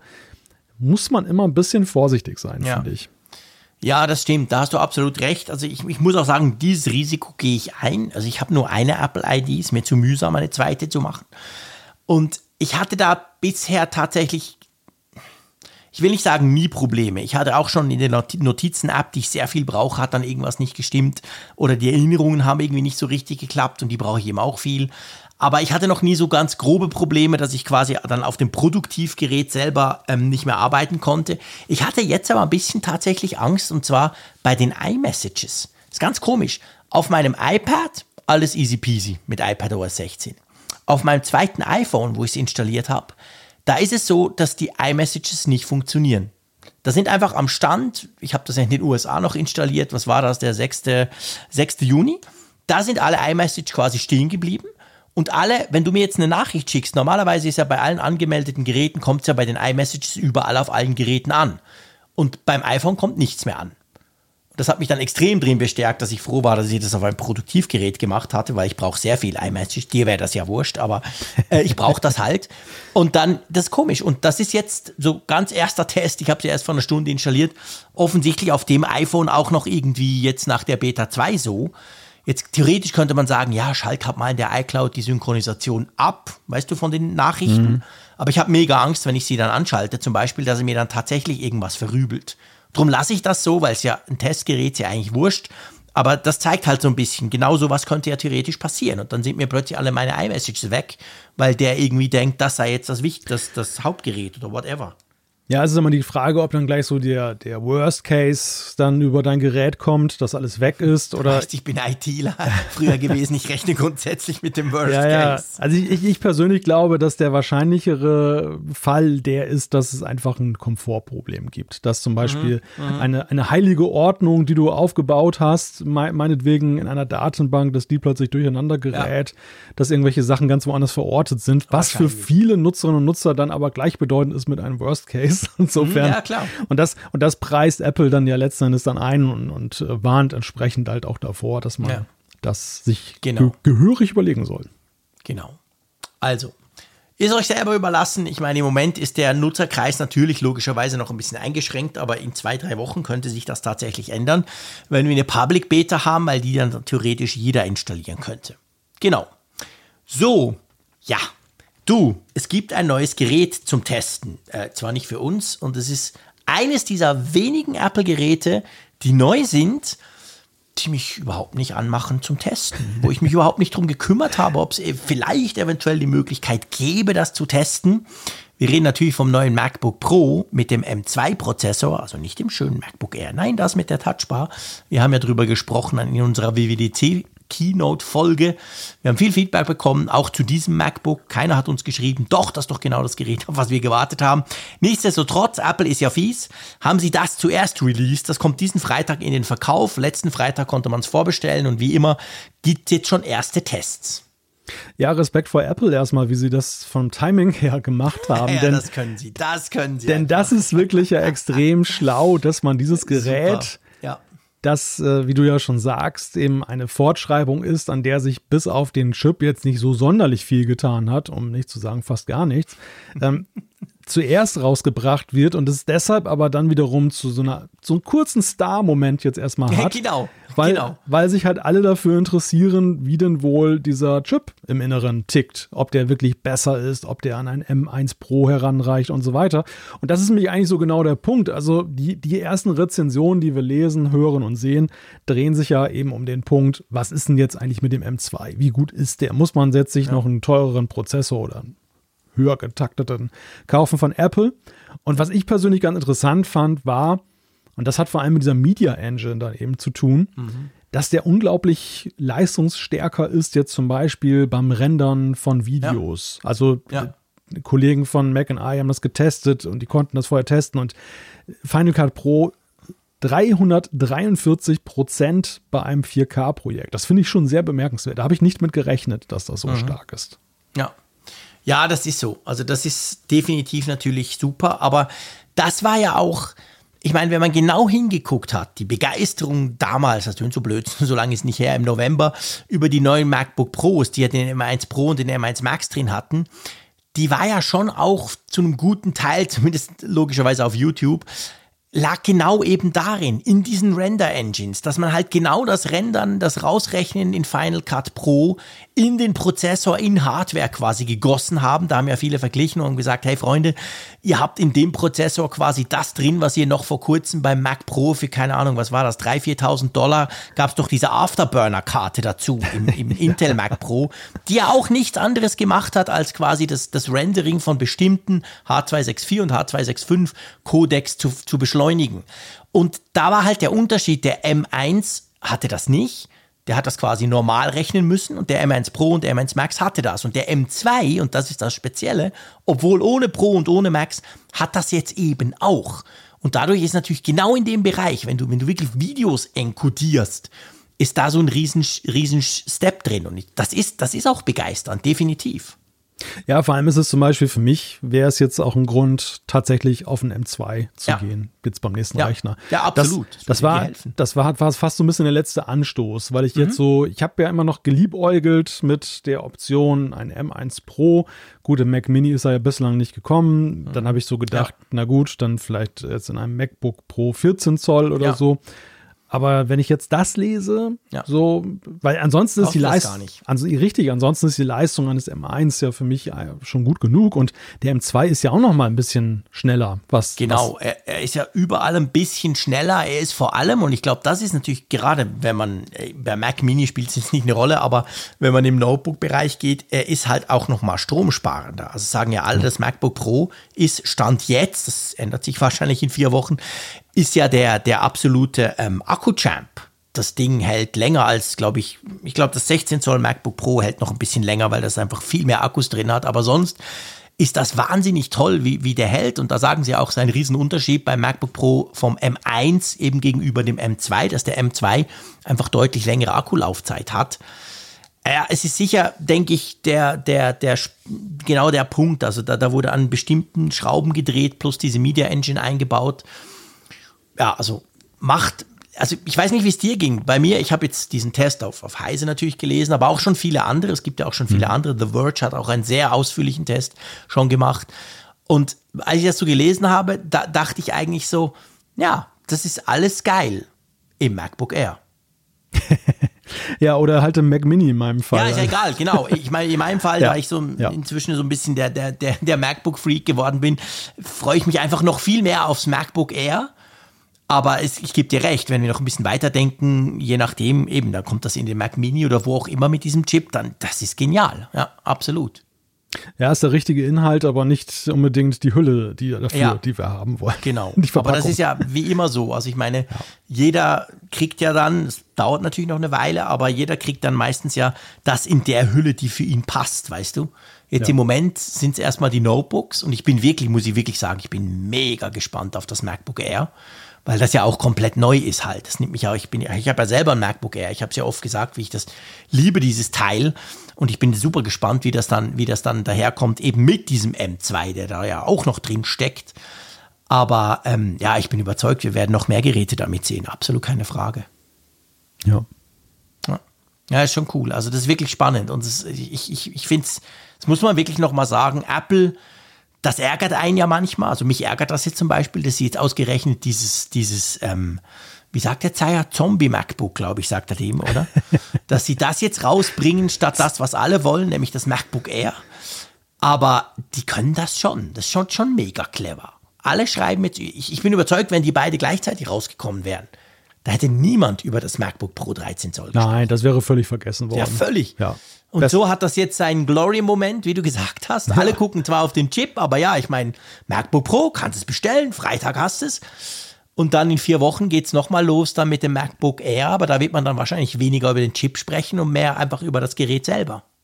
Ja, und die Message, die bei so einem zentralen Bestandteil eines Geräts natürlich hängen bleibt, ist ja trotzdem, dass das MacBook Pro asig schnell ist und so weiter. ja, genau. Also ja, das, klar. das, äh, diese Differenzierung, die wir Tech-Nerds vornehmen, die findet ja medial schon wieder gar nicht statt, sondern da ist die Message jetzt halt, Apple hat jetzt Stand 22. Juni oder es wird am 24. Juni ja offiziell rauskommen, Mhm. ein cooles neues Notebook im Angebot und äh, das ist richtig schnell. Und dann im Juli irgendwann, wahrscheinlich ja erst Richtung Ende Juli, wenn man jetzt mal so schaut, dass Apple sich immer noch nicht so konkret geäußert hat zum Release-Termin, wird dann ein noch besseres, weil eben auch äußerlich schöneres neues Genau. Notebook. Und das kriegt dann wieder so seinen Glory-Moment. Genau. Also ja, ja. Ja, ja, genau. sehr raffiniert Genau, wie du gemacht. sagst. ja. Das ist wirklich sehr, sehr, sehr raffiniert gemacht. Das, das kann Apple einfach. Das muss man ganz, muss man neidlos anerkennen. Das haben sie wirklich extrem im Griff, solche Geschichten. Ja, also spannend, macht plötzlich ein langweiliges Gerät mega spannend, definitiv. So, apropos, wir haben jetzt, wir haben, wir haben so fast ein bisschen einen MacBook-Schwerpunkt, merke ich gerade. Ja, irgendwie Themen. schon, ja. Aber ist cool, es gefällt mir natürlich. Als neu MacBook-Besitzer finde ich das natürlich großartig. Ähm, und zwar, es geht um die Zukunft, aber weitergehende Zukunft. Es geht um Patente und ihr wisst, bei Patenten, da weiß man nie so genau, was dann am Schluss rauskommt. Aber es geht tatsächlich konkret so ein bisschen um, hm, ich sag mal, Ideen, wie das MacBook weiterentwickelt werden könnte, oder? Kann man das so sagen? Das kann man so sagen, ja. Und das Interessante an dieser ganzen Geschichte ist, also du hast es richtig gesagt, Patente sind ja kein Automatismus, dass da ein Produkt bei herauskommt, sondern es ist erstmal Ideenschutz und Apple macht viel Research and Development, also viel, äh, dass sie Dinge ausprobieren und neue Sachen entdecken und dann eben auch häufig sagen, komm, das, das schützen wir jetzt einfach mal für uns. Wer weiß, ob es nochmal nützlich sein kann. Aber in dem Fall ist es schon ein wenig merkwürdig, sagen so Beobachter der Szene, die halt dann feststellen, okay, da ist jetzt so, ein, so eine Art Megapatent erteilt worden. Das war so zwei Jahre an Bearbeitung. Das nimmt Bezug auf 152 vorhergehende US-Patente und 66 im Ausland angemeldete Patente. Also das Ding ist schon irgendwie so eine Ausnahmeerscheinung, lese ich zumindest heraus. Und Ja. Es subsumiert auch so ein wenig einige Dinge, die über die Jahre auch schon in anderen Patenten so im Ansatz beschrieben wurden. Also es geht um die Zukunft des MacBooks und es geht vor allem um die, um die Zukunft der Unterseite, also da, wo die Tastatur drin steckt. Und da gibt es zum Beispiel die Idee, dass eine gewisse Ladematte namens AirPower lässt grüßen, du dein, dein, dein iPhone künftig drauflegen könntest, um das dann aufzuladen, kabellos. Wäre doch super. Also ich würde natürlich weiterhin das Kabel einstecken, vorausgesetzt es gibt noch ein Kabel zum Fast Einstecken. Charge, Fast Charge. ja, Fast Charge, genau. Aber ähm, die, die Idee, ich meine, das würde ja nicht zwingend das Gerät verändern. Also ich sag mal, im Idealfall merkt man nichts, aber du hast da links oder ich glaube links ist es, gell, ist ja egal. Hast eine Fläche, legst dein iPhone drauf und das lädt dann. Das, das fände ich schon cool, oder?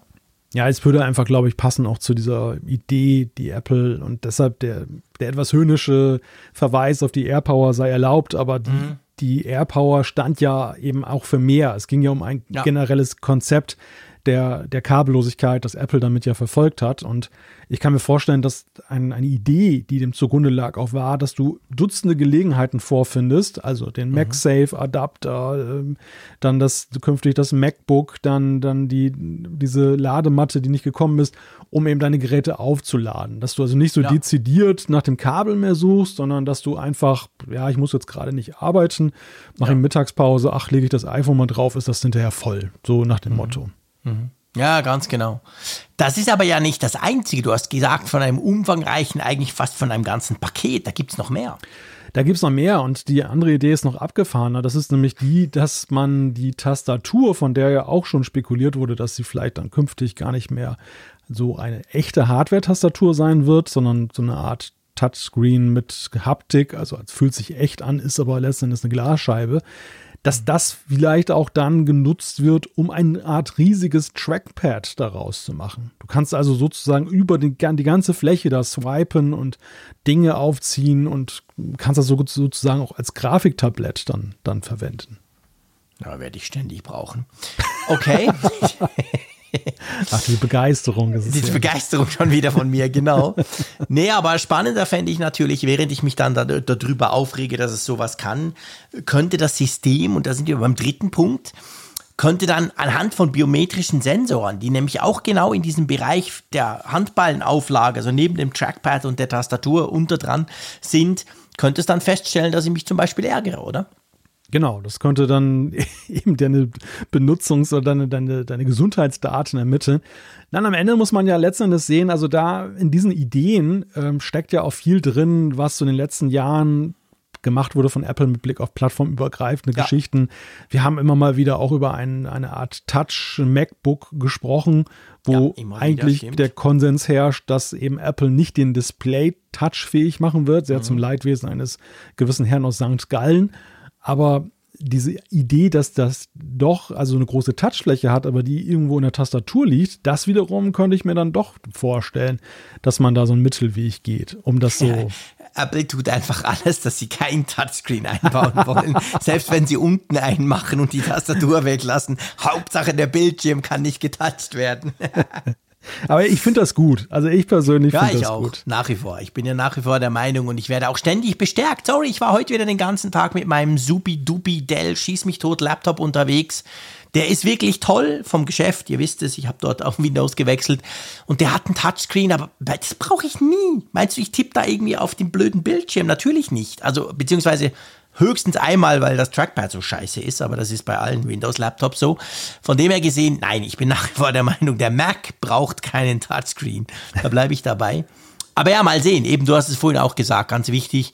Das sind alles Ideen, Konzepte, wie weit die sind, weiß man nicht. Sie sind jetzt mal zur Patentierung da oder Apple kriegt ein Patent dafür. Aber was dann am Schluss wirklich rauspurzelt, das, das kann man nicht sagen, gell, anhand ja. solcher Patente. Nein, keineswegs. Also das ist alles andere als ein konkreter Plan oder eine Skizze, die in die, in die Manufaktur geht und dann geht's los ja. mit, der, mit der Produktion. Da, da steckt noch viel Designarbeit dahinter und letztendlich ja. eben auch Entscheidungen. Will man das tatsächlich überhaupt? Ja, ganz genau. Mal schauen. Wir werden es mitbekommen, irgendwann dann mal. Und jetzt, jetzt komme ich zu dem Teil, muss ich dir ganz ehrlich sagen, wo ich mich sehr drauf gefreut habe. Ich meine, ich freue mich auf alles. Hauptsache mit dir diskutieren. Aber ähm, da gibt es etwas, das scheint dir am Herzen zu liegen. Da hat tatsächlich so auf Heise, es gibt ja da so einen neuen, ich weiß gar nicht, so MK hat er, glaube ich, als Abkürzung, nee, MKI oder was ist es? Anyway, der schreibt jetzt ab und zu auf Heise und der hat da so eine große Geschichte drüber gemacht, inklusive Screenshot. Und ich habe mich schon, schon beim Screenshot dachte ich, was ist denn das für ein Schwachsinn? Aber erklär mir mal, mein Lieber. Ja, nach der Einleitung, wo du so völlig wertfrei an das Thema herangehst. Genau, ich bin jetzt das ganz, ganz wertfrei als echter Schweizer neutral anmoderiert. Ja, es gibt eine App und ich muss dir sagen, im ersten Moment war mein Reflex, als ich das irgendwo gelesen habe, auch, was Siehst, ist das? du gibst zu. Was ist das denn? Kann das funktionieren? Mhm. Und für mich war vor allem die Frage der Machbarkeit und wie umständlich muss das wohl ja. sein und, und ja, so, so Ungläubigkeit einfach da. Es geht um WatchTube. Das ist eine App für die Apple Watch, die es auch nur für die Apple Watch gibt. Die könnt ihr direkt aus dem Watch App Store laden, mhm. die halt auf eure Apple Watch eine YouTube-Funktionalität bringt. Also ihr könnt in Playlists gucken, ihr könnt Suchen anstellen und vor allem ihr könnt diese Videos dann auch tatsächlich auf der Uhr abspielen, auf diesem kleinen Mini-Display, mit Untertiteln, wenn ihr wollt und mit Ton, wenn ihr wollt. Also es ist einfach Krass. sensationell, dass sowas überhaupt möglich ist. Okay, den, den, den Teil kaufe ich dir ab und ich werde das auch ausprobieren, das verspreche ich euch hier. Das ist technologisch ähm, aus einer Nerd-Perspektive krass, dass man sowas auf diesen Miniscreen kriegen kann. Aber was sich mir trotzdem noch nicht erschließt, das erschließt sich mir auch nicht nach dem Lesen deines Beitrags, den wir natürlich verlinken in den Show Notes, wer braucht sowas? Also, was ist, ich, ich frage das jetzt wirklich ganz im Ernst, wie kann man auf die Idee kommen, auf diesem Miniscreen YouTube zu gucken? Ich habe ja schon Mühe, YouTube auf meinem iPhone 13 Pro Max zu gucken, weil es mir eigentlich zu klein ist. Naja, es gibt ja tatsächlich bei YouTube auch viele Sachen und ich höre auch immer wieder von einem gewissen Videokonsum, der gar nicht so visuell unterwegs ist, wie man das bei YouTube vermuten würde. Mhm, also stimmt. Leute, die zum Beispiel Musikvideos laden, um die Musik zu hören, aber nicht ja. primär, um die, ja. um die Bilder sich anzugucken. Oder die, es gibt ja auch Podcasts und Apfelfunk am Hörer geht ja auch in die Richtung. Das ja. ist ein visuelles Format, aber wir wissen ja eben auch mal wieder von vielen, die sagen, ich will es eigentlich nur anhören. Und du kannst Stimmt. es eben dann mit der Uhr kannst du es prima anhören. Du kannst ja zum Beispiel die AirPods damit auch verbinden, dann hast du klasse mhm. Ton. Ähm, mhm. Ich habe gestaunt, wie gut es tatsächlich über diesen, diesen Onboard-Lautsprecher sogar klingt. Also ist zumindest verständlich. Ja. ja, und dann hast du halt die Möglichkeit ja, unterwegs. Okay. Am Ende ist es natürlich immer die, die, die, Kardinalfrage, die du aufwirfst, ist ja eine, die sich gar nicht auf die YouTube-App reduziert, sondern die ich mir ja auch stelle, und zwar mit Blick auf diese Watch-Only-Apps generell. Also so, so faszinierend es ja als Technikdemo ist, dass man auf so kleinstem ja. Raum da Apps laufen kann, die, für die man früher riesige Computer brauchte. Das finde ich immer wieder umwerfend und beeindruckend, dass Absolut. Diese, wie Apple das hingekriegt hat. Die Frage, braucht man das wirklich?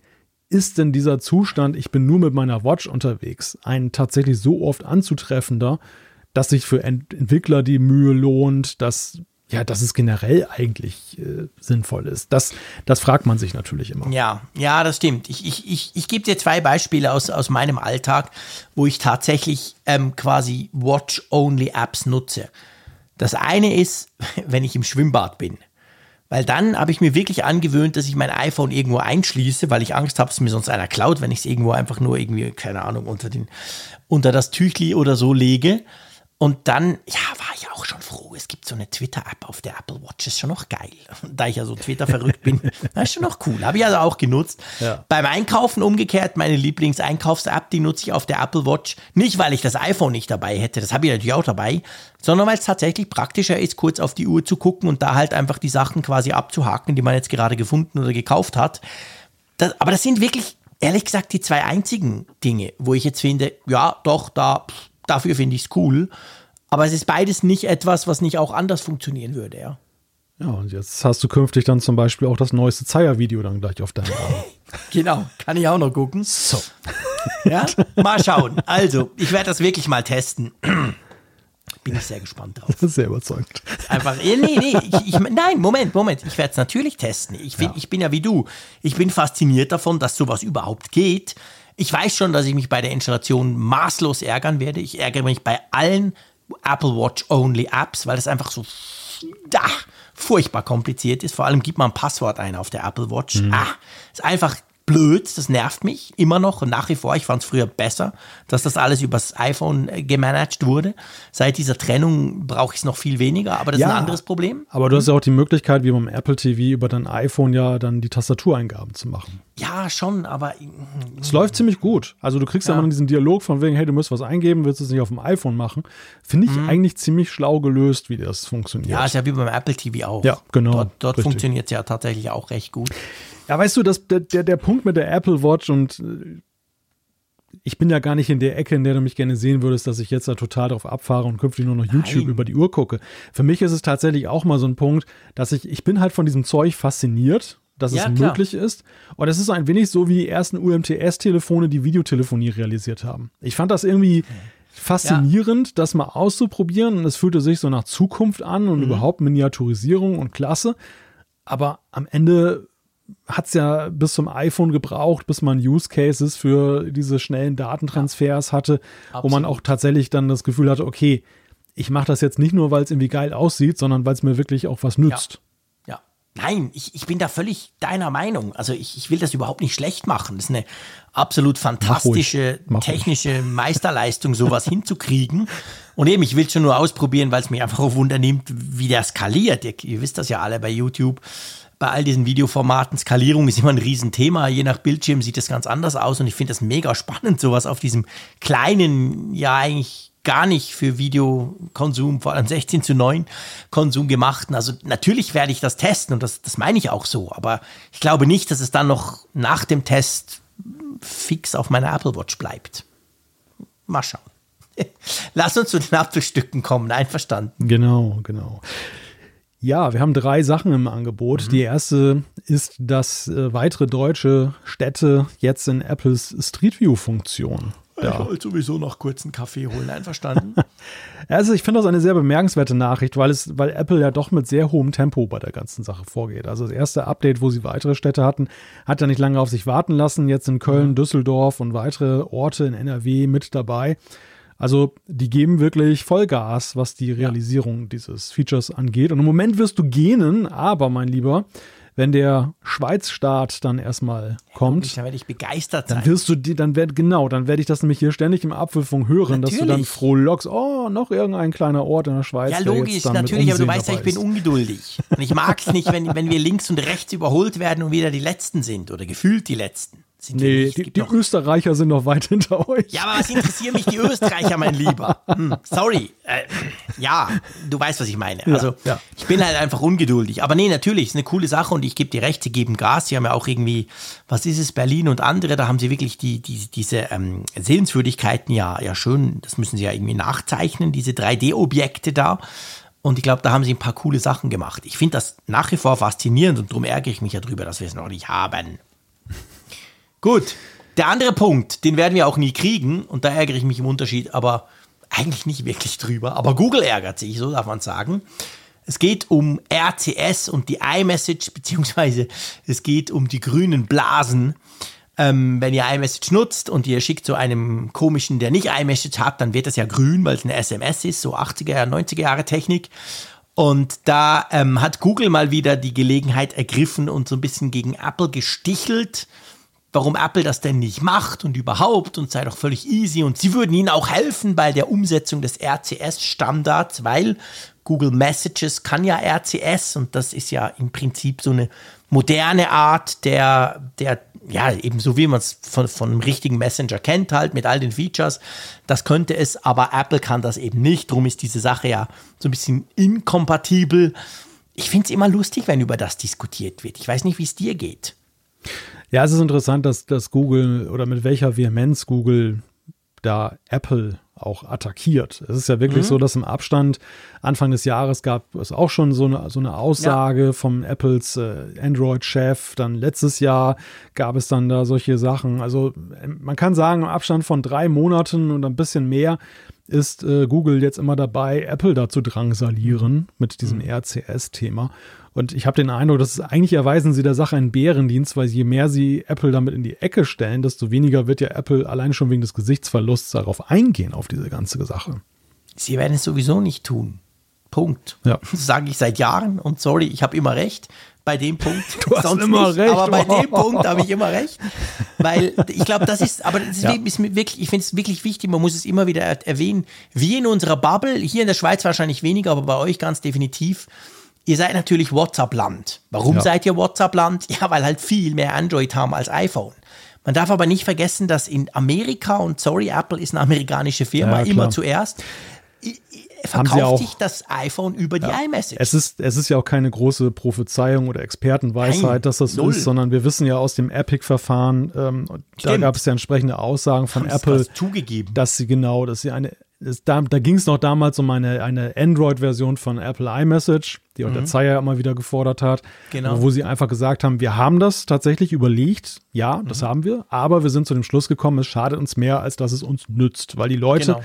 wechselwilliger werden, es ist einfacher, dann die Plattform zu wechseln und das will man bei Apple nicht. Also, und du hast es ja gesagt, der Maßstab ist nicht, was in Deutschland oder Europa los ist, der Maßstab ist, dass in den USA, wo sie einen riesigen Marktanteil haben mit iPhones, das eben ein Argument ist. Genau, genau, das ist ganz genau der Punkt. Und drum ähm, ist das für sie eben weit mehr als einfach ein Messenger. Und für uns wäre es natürlich praktisch, logisch, das wäre mega praktisch. Dann könnte ich WhatsApp endlich wirklich löschen und sagen, hey, ich schicke dir ähm, eben, ich schicke dir quasi von meinem iMessage zu dir rüber ähm, Nachrichten und die kommen bei dir auch noch an als richtige Nachrichten und nicht als komische SMS. Also für die Nutzer wäre das sicher praktisch, die, die sich plattformübergreifend bewegen, aber für Apple ist das definitiv kein Thema. Und ich glaube aber schon, dass natürlich Google halt schon das Problem hat, dass halt diese blöden iPhone-Nutzer dadurch quasi äh, einfach nicht greifbar sind. Es, es gilt ja auch umgekehrt, weißt du? Hm. Also ich kann ja auch von Android nicht einem iPhone eine geile, multimediale, moderne Nachricht schicken. Also außer mit WhatsApp. Aber ähm, von dem her gesehen, ich verstehe schon, dass das Google nervt. Ja, es ist natürlich ja so, dass ein Android-Gerät aus Sicht eines iPhone-Nutzers ja auch als besonders rückständig gilt, weil du dann halt angezeigt bekommst, das wurde jetzt als SMS verschickt. Also ja, logisch. Du, du, ich glaube, das ärgert Google du denkst, am genau, meisten. Du denkst ja als Nutzer in dem Moment nicht, hey Apple, wieso benachteiligt dir Google so, nee. sondern du denkst in dem Moment, ja, guck Boah. dir diese Android-Fuzis an, Ey, totale Steinzeit-Technik. Ein Wunder sich, Zum Wunder Glück sich, ein iPhone. Genau, Wunder sich nicht eine Lochkarte reinschieben muss Ja, oder so. genau. Das ist ja so letzten Endes Genau. dann das Image, was da davon auch erzeugt wird. Ja. Die Frage, die ich möchte, also ich bin grundsätzlich bei deiner Analyse. Ich glaube, dass dies auch allgemein Common Sense, aber die Frage, die sich ja nun stellt, und äh, vielleicht stichelt Google auch deshalb ein wenig, um Bewusstsein zu schaffen für ihre, das muss man ja auch noch sagen, RCS ist so ein Ding, was eigentlich von den Mobilfunkgesellschaften maßgeblich auf den Ja. Weg gebracht wurde, aber Google hat sich der Sache angenommen und Ja. hat das mehr oder weniger zu ihrem Ding gemacht. Deshalb sind sie natürlich auch, das ist nicht so neutral, wie es dargestellt wird. Nee, natürlich Sache. nicht. Natürlich nicht. Und ich habe, ich rieche so ein bisschen heraus, dass Google vielleicht auch in Richtung der Gesetzgeber der EU zum Beispiel einen Wink mit dem Zaunpfahl senden möchte. Pass mal auf, ihr wollt doch mit dem Digitalen Service Act, dass es über Messenger-übergreifende Kommunikation gibt. Wir, Google, haben doch da sowas Nettes im Angebot. Genau, wir hätten da die Lösung quasi, geräteübergreifend und ja, ja, absolut. Das ist sicher auch ein Punkt, der, der dazu führt, dass Google das mit dieser Vehemenz, die sie in letzter Zeit an den Tag legen, bei dem Thema eben so, so ein bisschen vorantreiben will. Das, das spielt sicher eine Rolle, definitiv. Mal schauen, ob dann am Schluss die EU Apple nicht nur zu USB-C, sondern auch zur Öffnung von iMessage zwingt.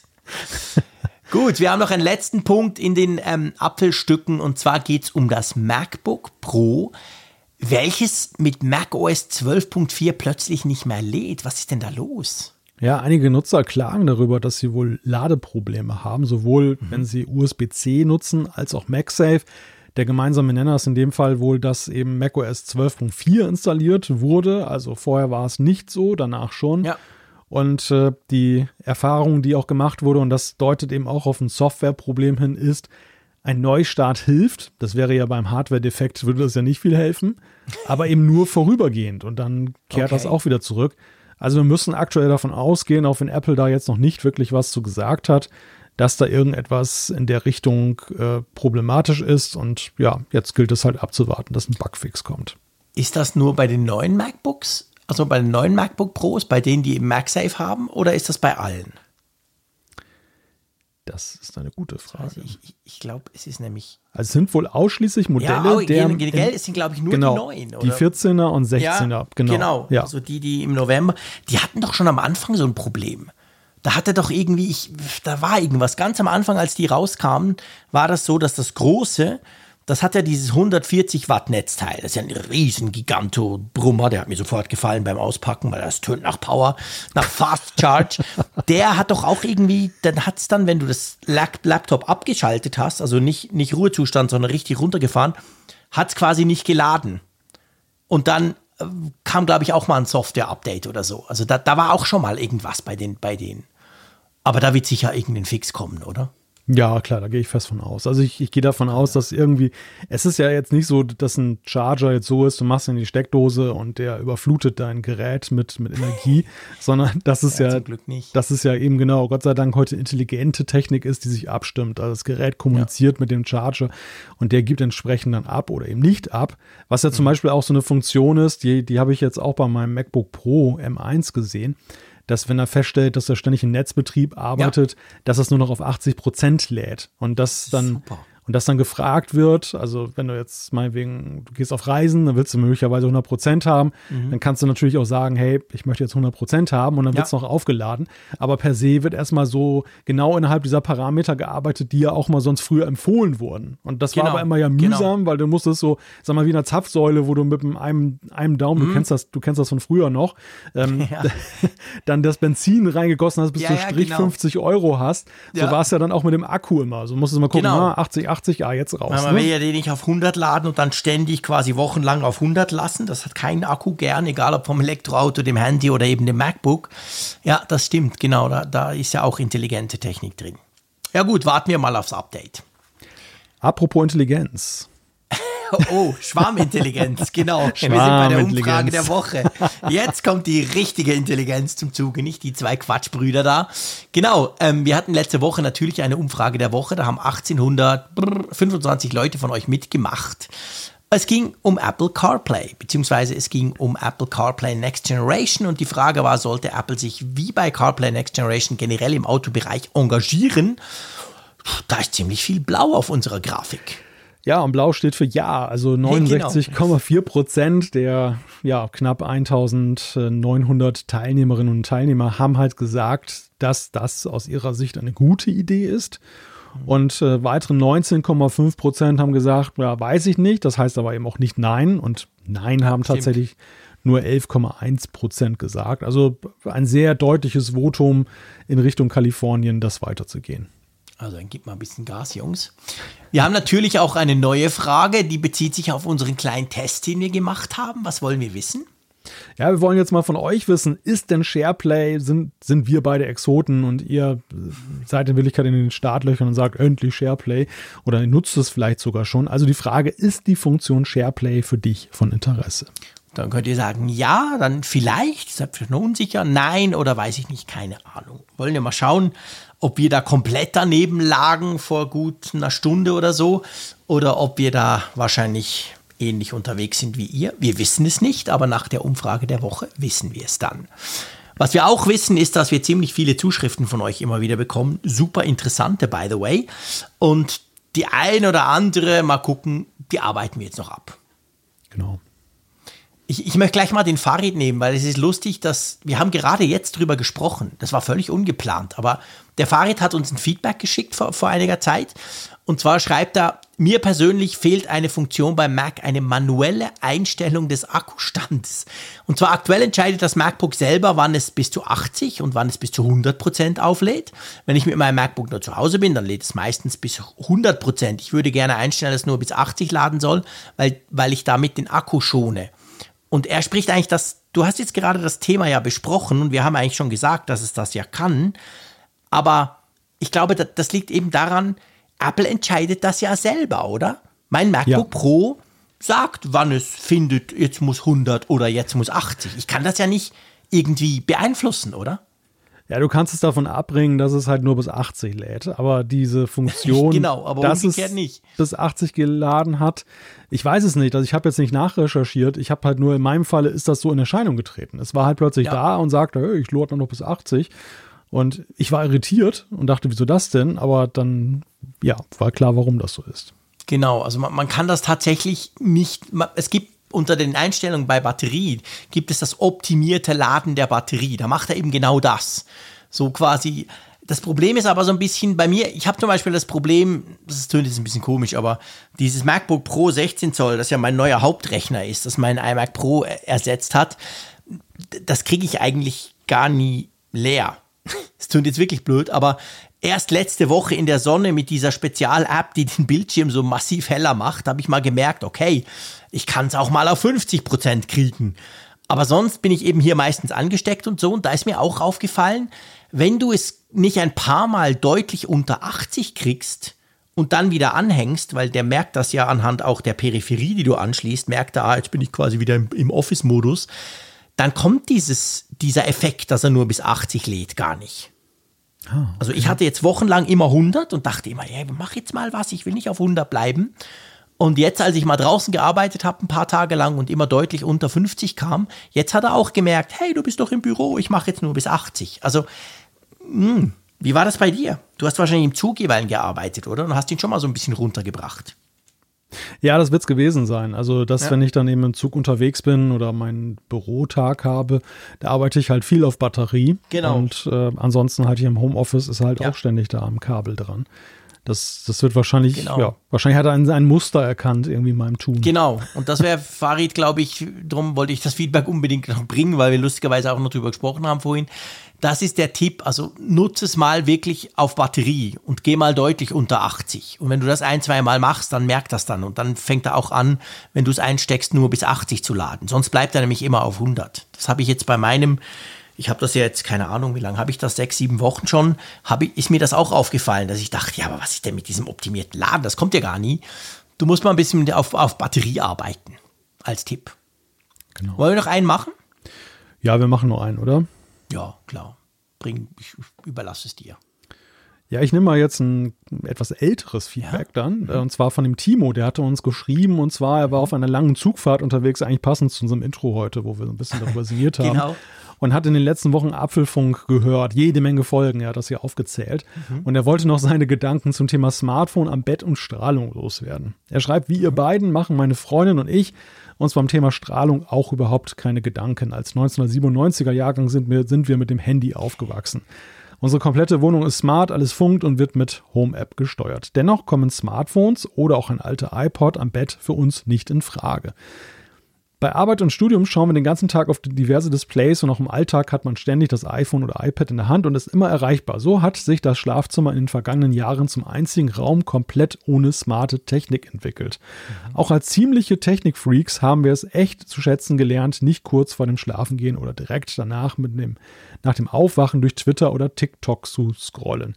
Mit dem Handy im Büro oder Wohnzimmer kann man so am Abend die Außenwelt zurücklassen und die Ruhe genießen. Als Wecker und Unterhaltung dient ein Kassettenspieler mit vielen alten Hörbüchern und ein Regal voller Bücher.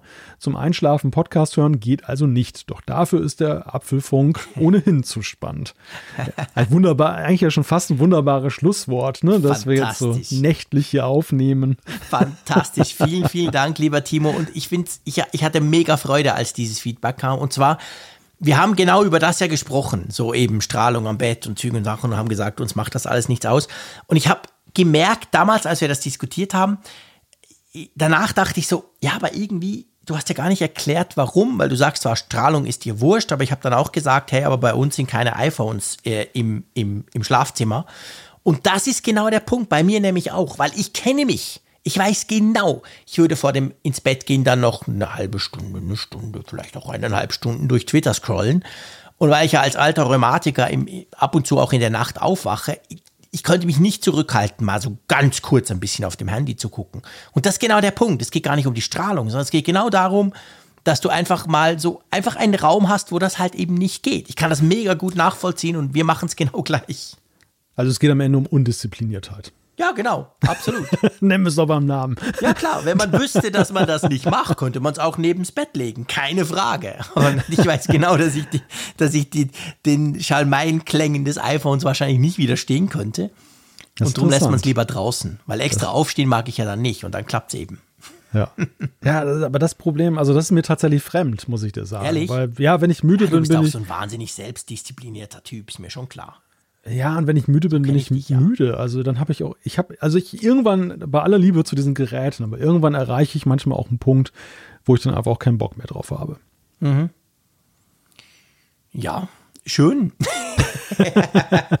nee, es geht ja nicht um Bock, aber es geht tatsächlich darum, also ich, ich, ich habe auch wirklich gemerkt, by the way, ähm, früher war das wirklich so, ich bin ins Bett mit dem iPhone und dann, ja, noch 10 Minuten, 20 Minuten, whatever, ein bisschen rum, irgendwas gedödelt und dann abgelegt und dann problemlos geschlafen. Und ich habe aber, ich bilde mir ein, vielleicht bilde ich mir das nur ein, seit ich diese 20 Minuten eben nicht mehr mache, sondern ich gehe ins Bett und ich bin nicht müder oder weniger müde als vorher, aber bei mir ist normalerweise so, wenn ich ins Bett gehe, kann ich sofort schlafen. Das macht zack und ich bin weg. Und dass ich irgendwie das Gefühl habe, ja, das ist einfacher, als wenn ich da noch, obwohl natürlich dieser Augenschonmodus und all das Zeug ist bei mir aktiviert in der Nacht, aber ich hatte irgendwie das Gefühl, es ist einfacher. Ich lege das außen weg, ich gehe ins Bett und schlafe, Punkt. Aber eben, jeder, jeder wie er soll. Aber ich, ich war einfach lustig, weil der Timo eigentlich das ausgesprochen hat, was ich auch gedacht habe. Hm. Apropos Bett. Darf man nie sagen im Podcast. Ich weiß, aber ihr wisst, wir nehmen das immer in der Nacht auf. Es ist Wir immer sind ja schon eh ganz unmöglich spät. hier. Wir sind ja eh die Unmö Wir machen eh alles, was man nicht Alles darf falsch, was man im Podcast Genau. falsch macht. Berater würden durchdrehen an uns. Aber gut, das ist uns egal. Ähm, trotz allem schlage ich vor, dass wir die Folge 3, 3, ist wirklich unglaublich, 3, 3, 3, das muss man die der 4, Zunge 4, 4 darf dann ich wieder anmoderieren, aber die ist natürlich nicht halb so lustig. Wie findest Wenn wir du? ehrlich sind, die 3, 3, ja, sorry, also ich meine auch die 2, 2, 2 war nicht so. Zwar die 22 war lustig, 2, 2. Die Ja. 3, 3, 3 hat 3, 3 und das nächste ist dann 4, 4, 4, 4. Das dauert dann noch ein Weilchen. Ja, knapp zwei Jahre müssen wir jetzt durchhalten, ne? Wenn ich das richtig rechne. Ja, bis die 444, aber das ist ja auch nicht so spannend. Es wäre mehr, mehr als zwei 4444 Jahre. wäre spannend. Ja, zwei Jahre und ein paar zerquetschte. Ja, ja, genau, genau. Da, das kriegen wir schon hin, da habe ich nicht Angst. Aber ich, weißt du, ich meine, wenn du vier Vieren willst, dann wäre es die Folge 4444. Vier, so meine ich es. Ja, ja. Weißt du, zwei Zweien, drei Dreien, vier Vieren. So, so, so sehe ich das als Schnapszahl. Drum ist diese Zahl tatsächlich sehr, sehr lustig. Aber trotzdem, irgendwann ist alles vorbei. Drum beschließen wir diese Folge 333. Ja, nächste Woche hören wir uns wieder, beziehungsweise viel besser. Wir hören uns, wenn ihr wollt, schon am Freitag wieder. Da sehen wir uns sogar wieder mit Apfelfunk am Hörer. Ich freue mich sehr drauf, Malte, mit dir und spannenden Gästen und dem Raphael zu diskutieren. Und ja, wie immer, tschüss aus Bern. Genau. Ja, danke an unseren Sponsor NordVPN. Wenn ihr ein cooles Angebot haben möchtet, nordvpn.com slash Apfelfunk gibt es natürlich auch in den Show Notes. Und ansonsten, ja, lieber Jean-Claude, wie immer, ich schließe mich deinen guten Wünschen an. Das ist mal so praktisch. Du sagst ja mal alles schon vorher und dann muss ich nur noch abhaken, unterschreiben und sage Tschüss von der Nordsee.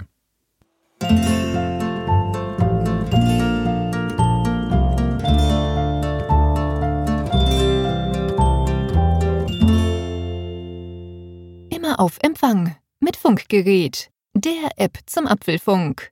Lade dir jetzt Funkgerät für iOS und Android kostenlos im App Store und bei Google Play.